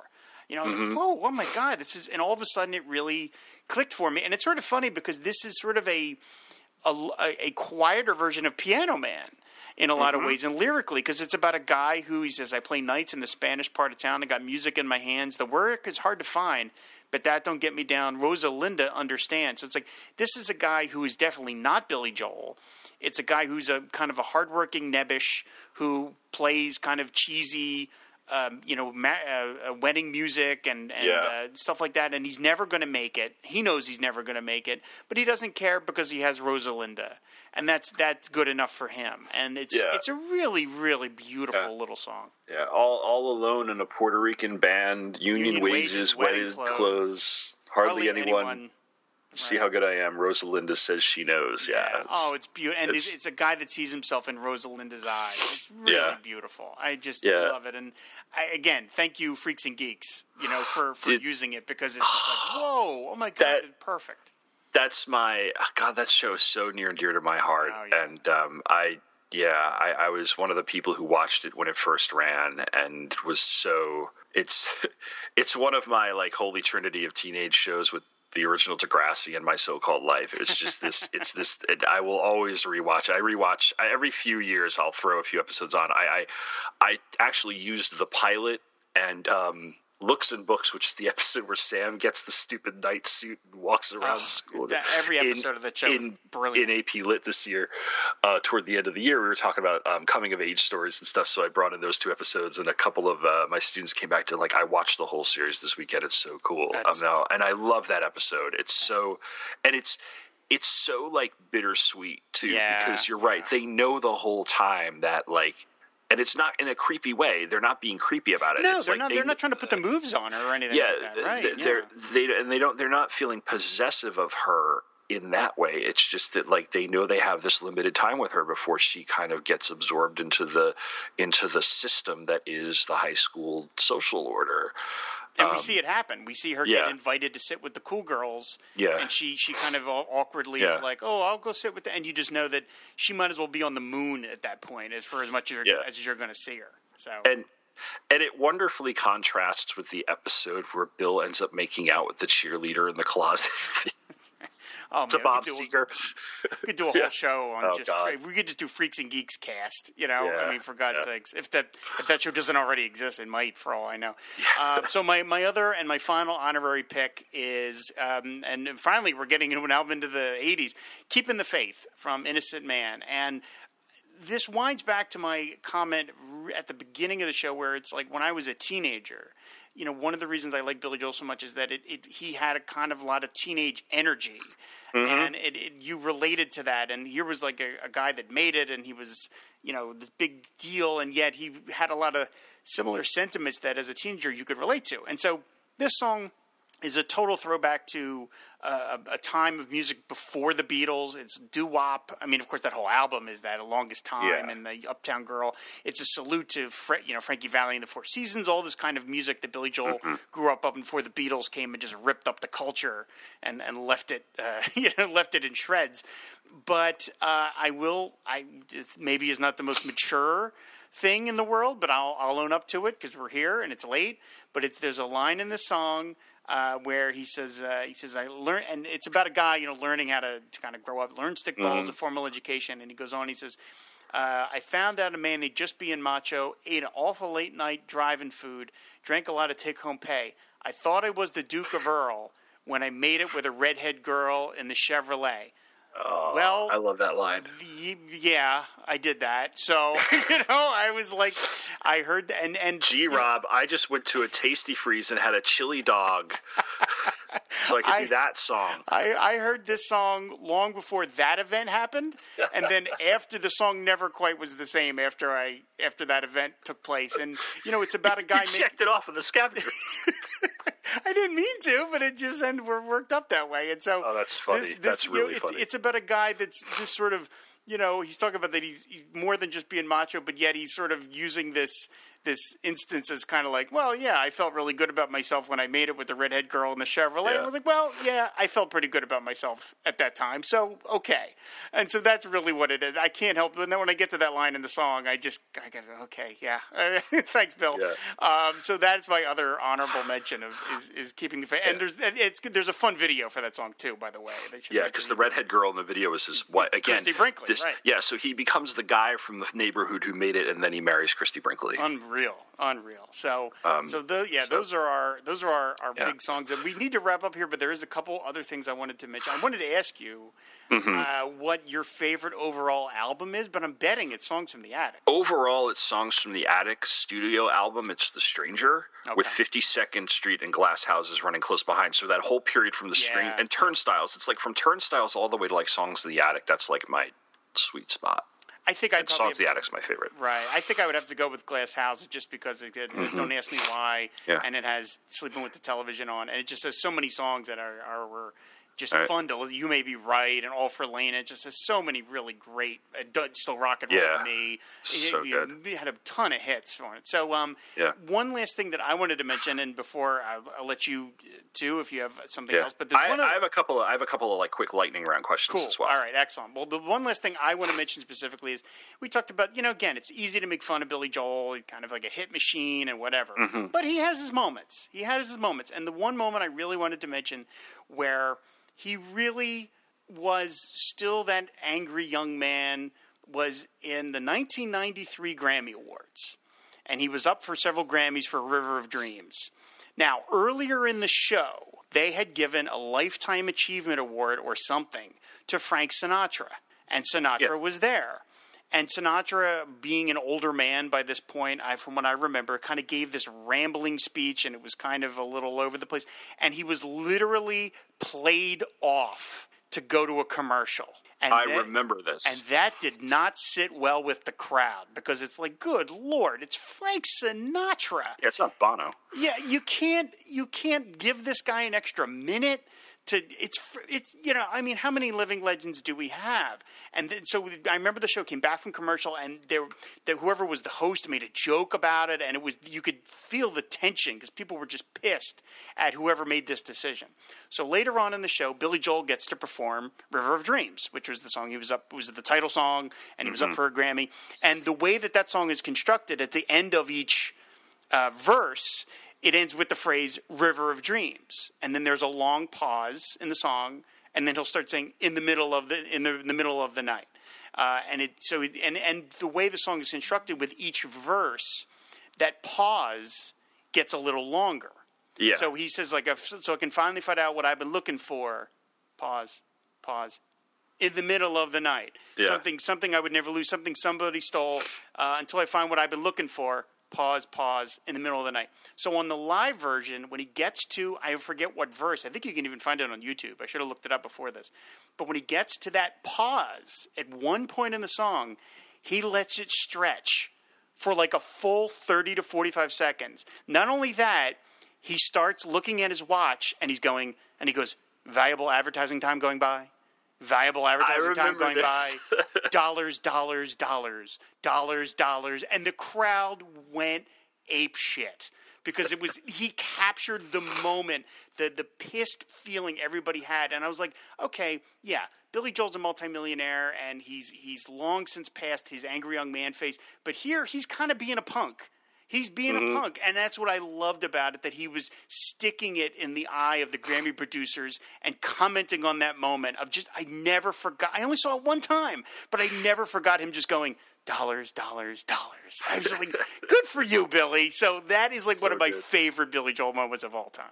Yeah. Um, actually, River of Dreams is – that's a beautiful I, song too on top of it. Just a good, yeah. great pop song. And I think that album is – one of his most underrated, because um, it's like the last album. It it's came the last at the, one, yeah, yeah. It came at a time when, um, and there's some really, really good stuff on that. No Man's Land is is such a great, just it's almost like a protest song, and it's still applicable today because it's basically about like you know, this is everything you tore up to create the suburbs, and I keep coming back to that. But uh, in your opinion, your what you what do you think is the most underrated of of the albums? I know there, there a lot of them are like big, but you know, or is there, or, or an underrated song or something that like you think doesn't get as much attention as it as it should. Well, let's I go with albums. I don't. I think The Nylon Curtain is mm-hmm. really good and very unusual. It's very dark. Um, I, I mean, Allentown is that song everybody says like, oh, isn't that the Bruce Springsteen song? No, it's a Billy Joel song. Um, My Billy hates that song. Yeah. Uh, when I, when I was in music class in high school, uh, our teacher had us all bring in a record to play and we played a selection from it. And I brought in The Nylon Curtain. That was the record that I brought in. And, uh, I, I, I think that's, It, it had a couple of hits. I mean, again, Allentown was a huge hit, and Pressure, Pressure was a huge hit. And, uh, Good Night Saigon. Good Night Saigon. Good well. Night Saigon was very big. But I, I think that's kind of a really underrated record, and it's falling where it does in between um, Glass Houses, which is a very pop rock Rolling Stone, and mm-hmm. then Innocent Man, which is you know total pop. Um, yeah. It's it's kind of it's kind of a weird marker to kind of this much darker album in the middle of two lighter things. So I think that one probably doesn't get enough. enough attention in, in, in the grand scheme of his catalog. Yeah, I agree. And actually, I, I have to go back and listen to that whole album all the way through because I have not listened to it all the way through um, as much as the others. And funny enough, it, this other album came out the same exact year as Nylon Curtain, but I always think of this as like his Nebraska. Like, mm. you know, he's going for a much more serious tone. And Nebraska itself is, is sandwiched between The River and Born in the U S A, which are right. both big rock pop music. Um, Born in the U S A more than The River because The River has those songs on it that you could see where Nebraska came from with Springsteen. Um, and like I said, I always come back to like Bruce and stuff because it's, those are my, they're my top two favorite of all time. So, but with Billy Joel, it's like, you know, yeah, you're right. You've got these two rock and pop albums and you have this very serious, almost like I'm stretching myself as a songwriter. I'm kind of trying to be John Lennon in some cases on this album. Mm-hmm. And I don't mean that in a pejorative sense. I mean, there is a very heavy John Lennon influence. I think he said that himself. I think he yeah. talked about that. Yeah. So, but yeah, no, I agree with you on that. Um, let's see. Post Glass Houses, your favorite album? Uh, I really do. I really do love The Bridge. Uh, I think The Bridge is a real, it's, it's, there's a lot of really great – I love Getting Closer on that song. About mm-hmm. I mean, he's had a lot of money problems over the years, and that song is straight up about that, about the, you know, uh, paybacks are a bitch and stuff like that. I like Matter of Trust. That's just a really fun, big pop yeah. rock song. I like Running on Ice a lot. Uh, I think that – I mean, there's yeah. some there's some middle-of-the-road stuff on there. The, the, the, you know, This Is the Time is a, is like every – you know, it's a prom song, prom song, yeah, that kind of thing. But I, I have a lot of good memories of listening to that record on um, ca- on cassette while I did my mm-hmm. paper route in nineteen eighty-five. So I have a lot of fond memories for, for that. I mean, I I will say that, like, one of the reasons that just to, is like Stormfront. That's one of those things that, like, unfortunately, that song, We Didn't Start the Fire, is such a joke of a song. And I think that it has colored people's view of Billy Joel, because that song is so – it's atrocious, but atrocious in an earworm kind of way that you almost hate it because it's so earwormy. You're like, God damn it, this song's terrible, but I can't stop singing along to it. I hate it for that reason. So it's two things to that. A, like – for some reason, I just love that song, unironically. B, I'm actually going to do an episode on it later in the year. Oh, boy. I'm basically going to do everybody's sixth or seventh grade ho- history homework for them. Okay, fair enough. And C, it is – there are two other songs. So um, there are two other songs that are very much like it. One of them, one of them came before it, which is It's the End of the World as We Know It, and I Feel Fine. And the other one is one of the only two Matchbox twenty songs I like, and it's uh, Let's See How Far We've Come. Okay. And um, if you uh, – and I don't know why I did this one day. I'm listening to that song on the radio and the bridge comes up and Rob Thomas is doing the whole bridge part. But if you if you, if you do it, you can sing an entire verse of We Didn't Start the Fire in the bridge of Let's See How Far We Come. And it's totally like – and it's not them listing things, but it's totally like that.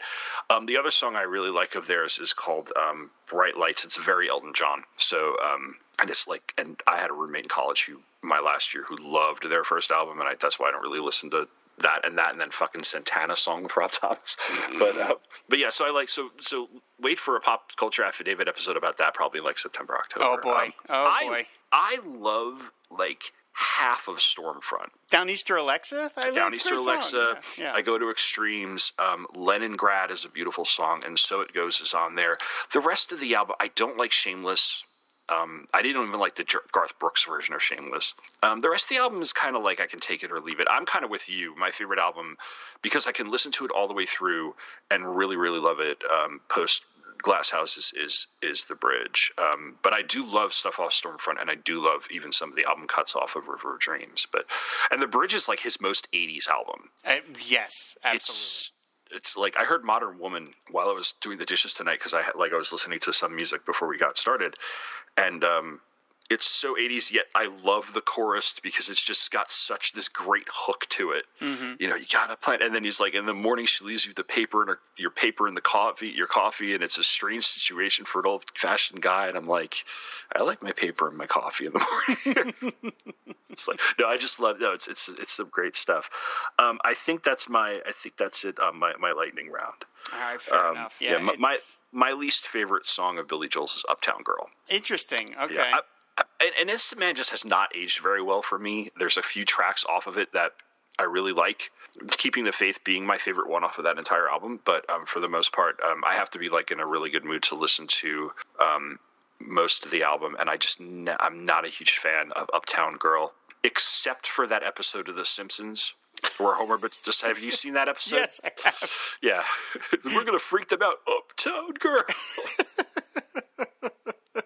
Yeah, I wonder if Billy Joel had to al- allow that. I don't know. I mean, they they don't use the actual song; they just sing the, yeah. the words. So I don't know. Yeah, I mean, I, I think of, I we just we're wrapping up here. I'm gonna think about yeah, like yeah. his his legacy. Uh, you know, I mean, he obviously has a long shadow in that he's still selling out at these arenas after not having produced a brand new song in, in twenty-five years, for Pete's sakes. I mean, even again, I don't mean to keep bringing it back to this, but no. like, I, I, you know, I, I've I've talked about in episodes of Pod Dylan where he.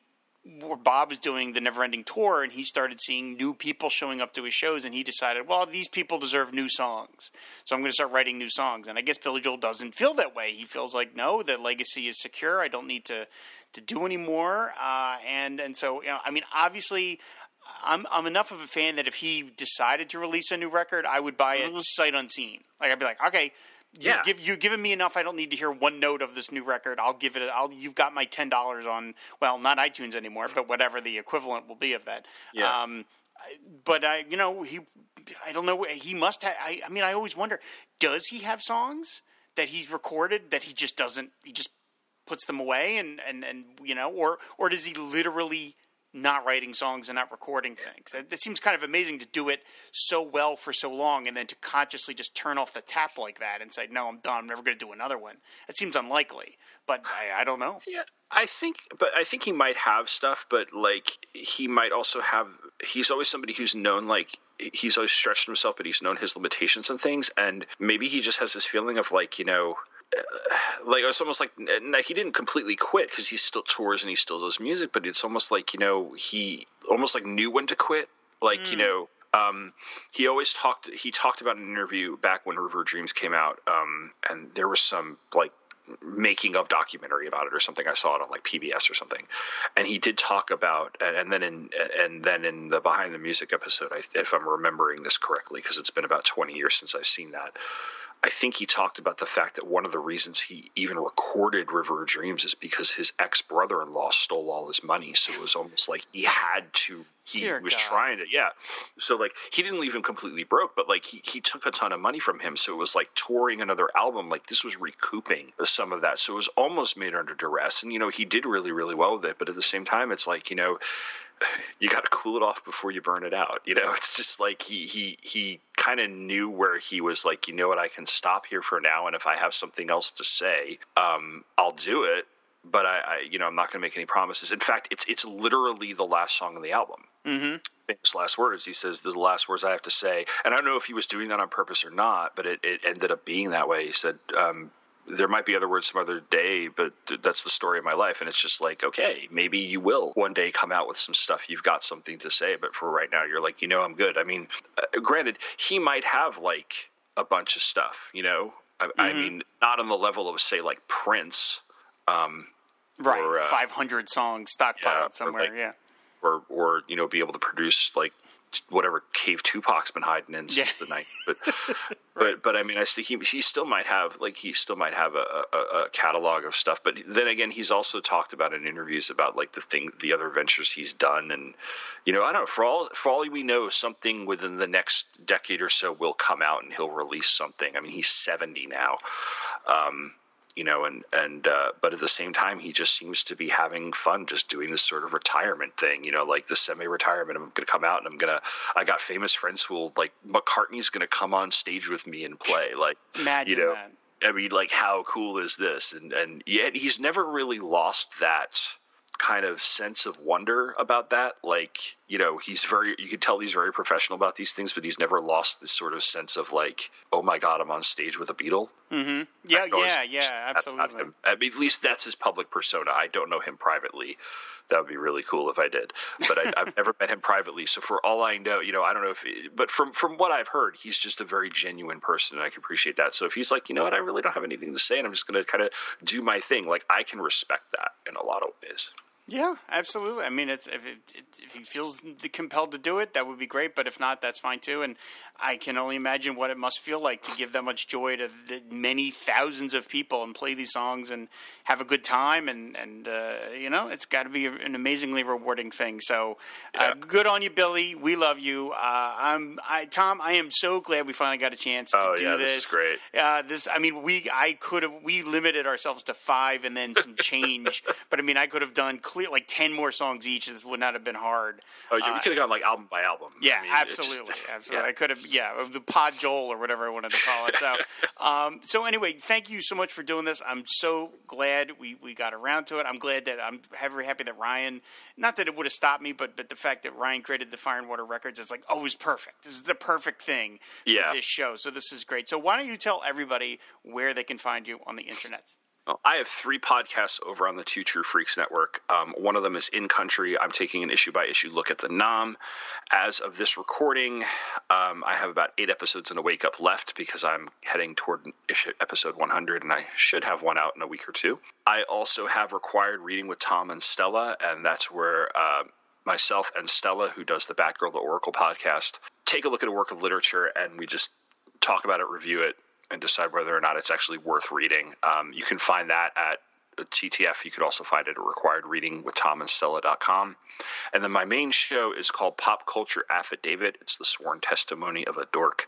It's me doing random topics in popular culture, everything from um, well, most recently commercials to music to movies, television, comic books. I've done mini series within it on syndicated television. I've done um, my comic book origin story. I have covered almost all the John Hughes movies. No, it's a few of the John Hughes movies. I've covered, you know, just about anything. I'm closing out on episode one hundred with that. And I know exactly what I'm doing for it, but I'm kind of keeping it a secret. So um, you can find that at pop culture affidavit dot com because it's also a blog where I put essays on other topics pop culture-wise that aren't kind of like big enough for an episode. So that's it. Amazing, amazing stuff. Yeah, you're you're, and I appreciate in your most recent episode playing the alternate Mount Airy Lodge. That's song the one I grew up. Yeah, with. Yeah, yeah. yeah. So I might even use that for Mountain Comics one day. So uh, anyway, of course, uh, you can find more episodes of the Fire and Water Record Show and all our other shows over on our network site, which is fire and water podcast dot com. And if you like Billy Joel, like Tom and I do, and I assume you do because you've listened to all two hours of this at this point. I can't imagine you would sit through this uh, if you didn't like Billy Joel. Um, leave us a comment over on the website and let us know what you think. What's your favorite Billy Joel song? Have you seen him live? Let us know. I would love to share some of that and go back and forth because it's, it's like Billy Joel fans are like some weird, like we're like afraid to like out ourselves or something. And then finally on, on Twitter, I was like, oh, F it. You know, I love these Billy Joel songs and I'm so glad Tom piped up and now we're here doing this because this was just a total blast. So yeah, it was yeah, really fun. Thank you. So thank you, Billy Joel. Thank you so much for all the great music. I'm going to go back and listen to a bunch of songs as soon as I'm done here. Uh, and uh, that's going to do it. So thanks everybody for listening and uh, we will see you later. Bye.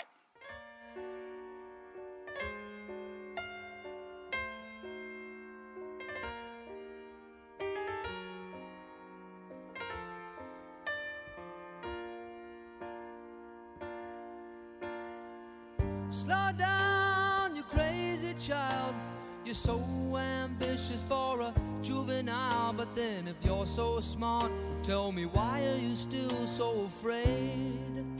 Mm-hmm. Where's the fire? What's the hurry about? You better cool it off before you burn it out. You got so much to do and only so many hours in a day. Hey, hey. Told that you can get what you want or you can just get old. You're gonna kick off before you even get halfway through. Ooh, when will you realize Vienna waits for you?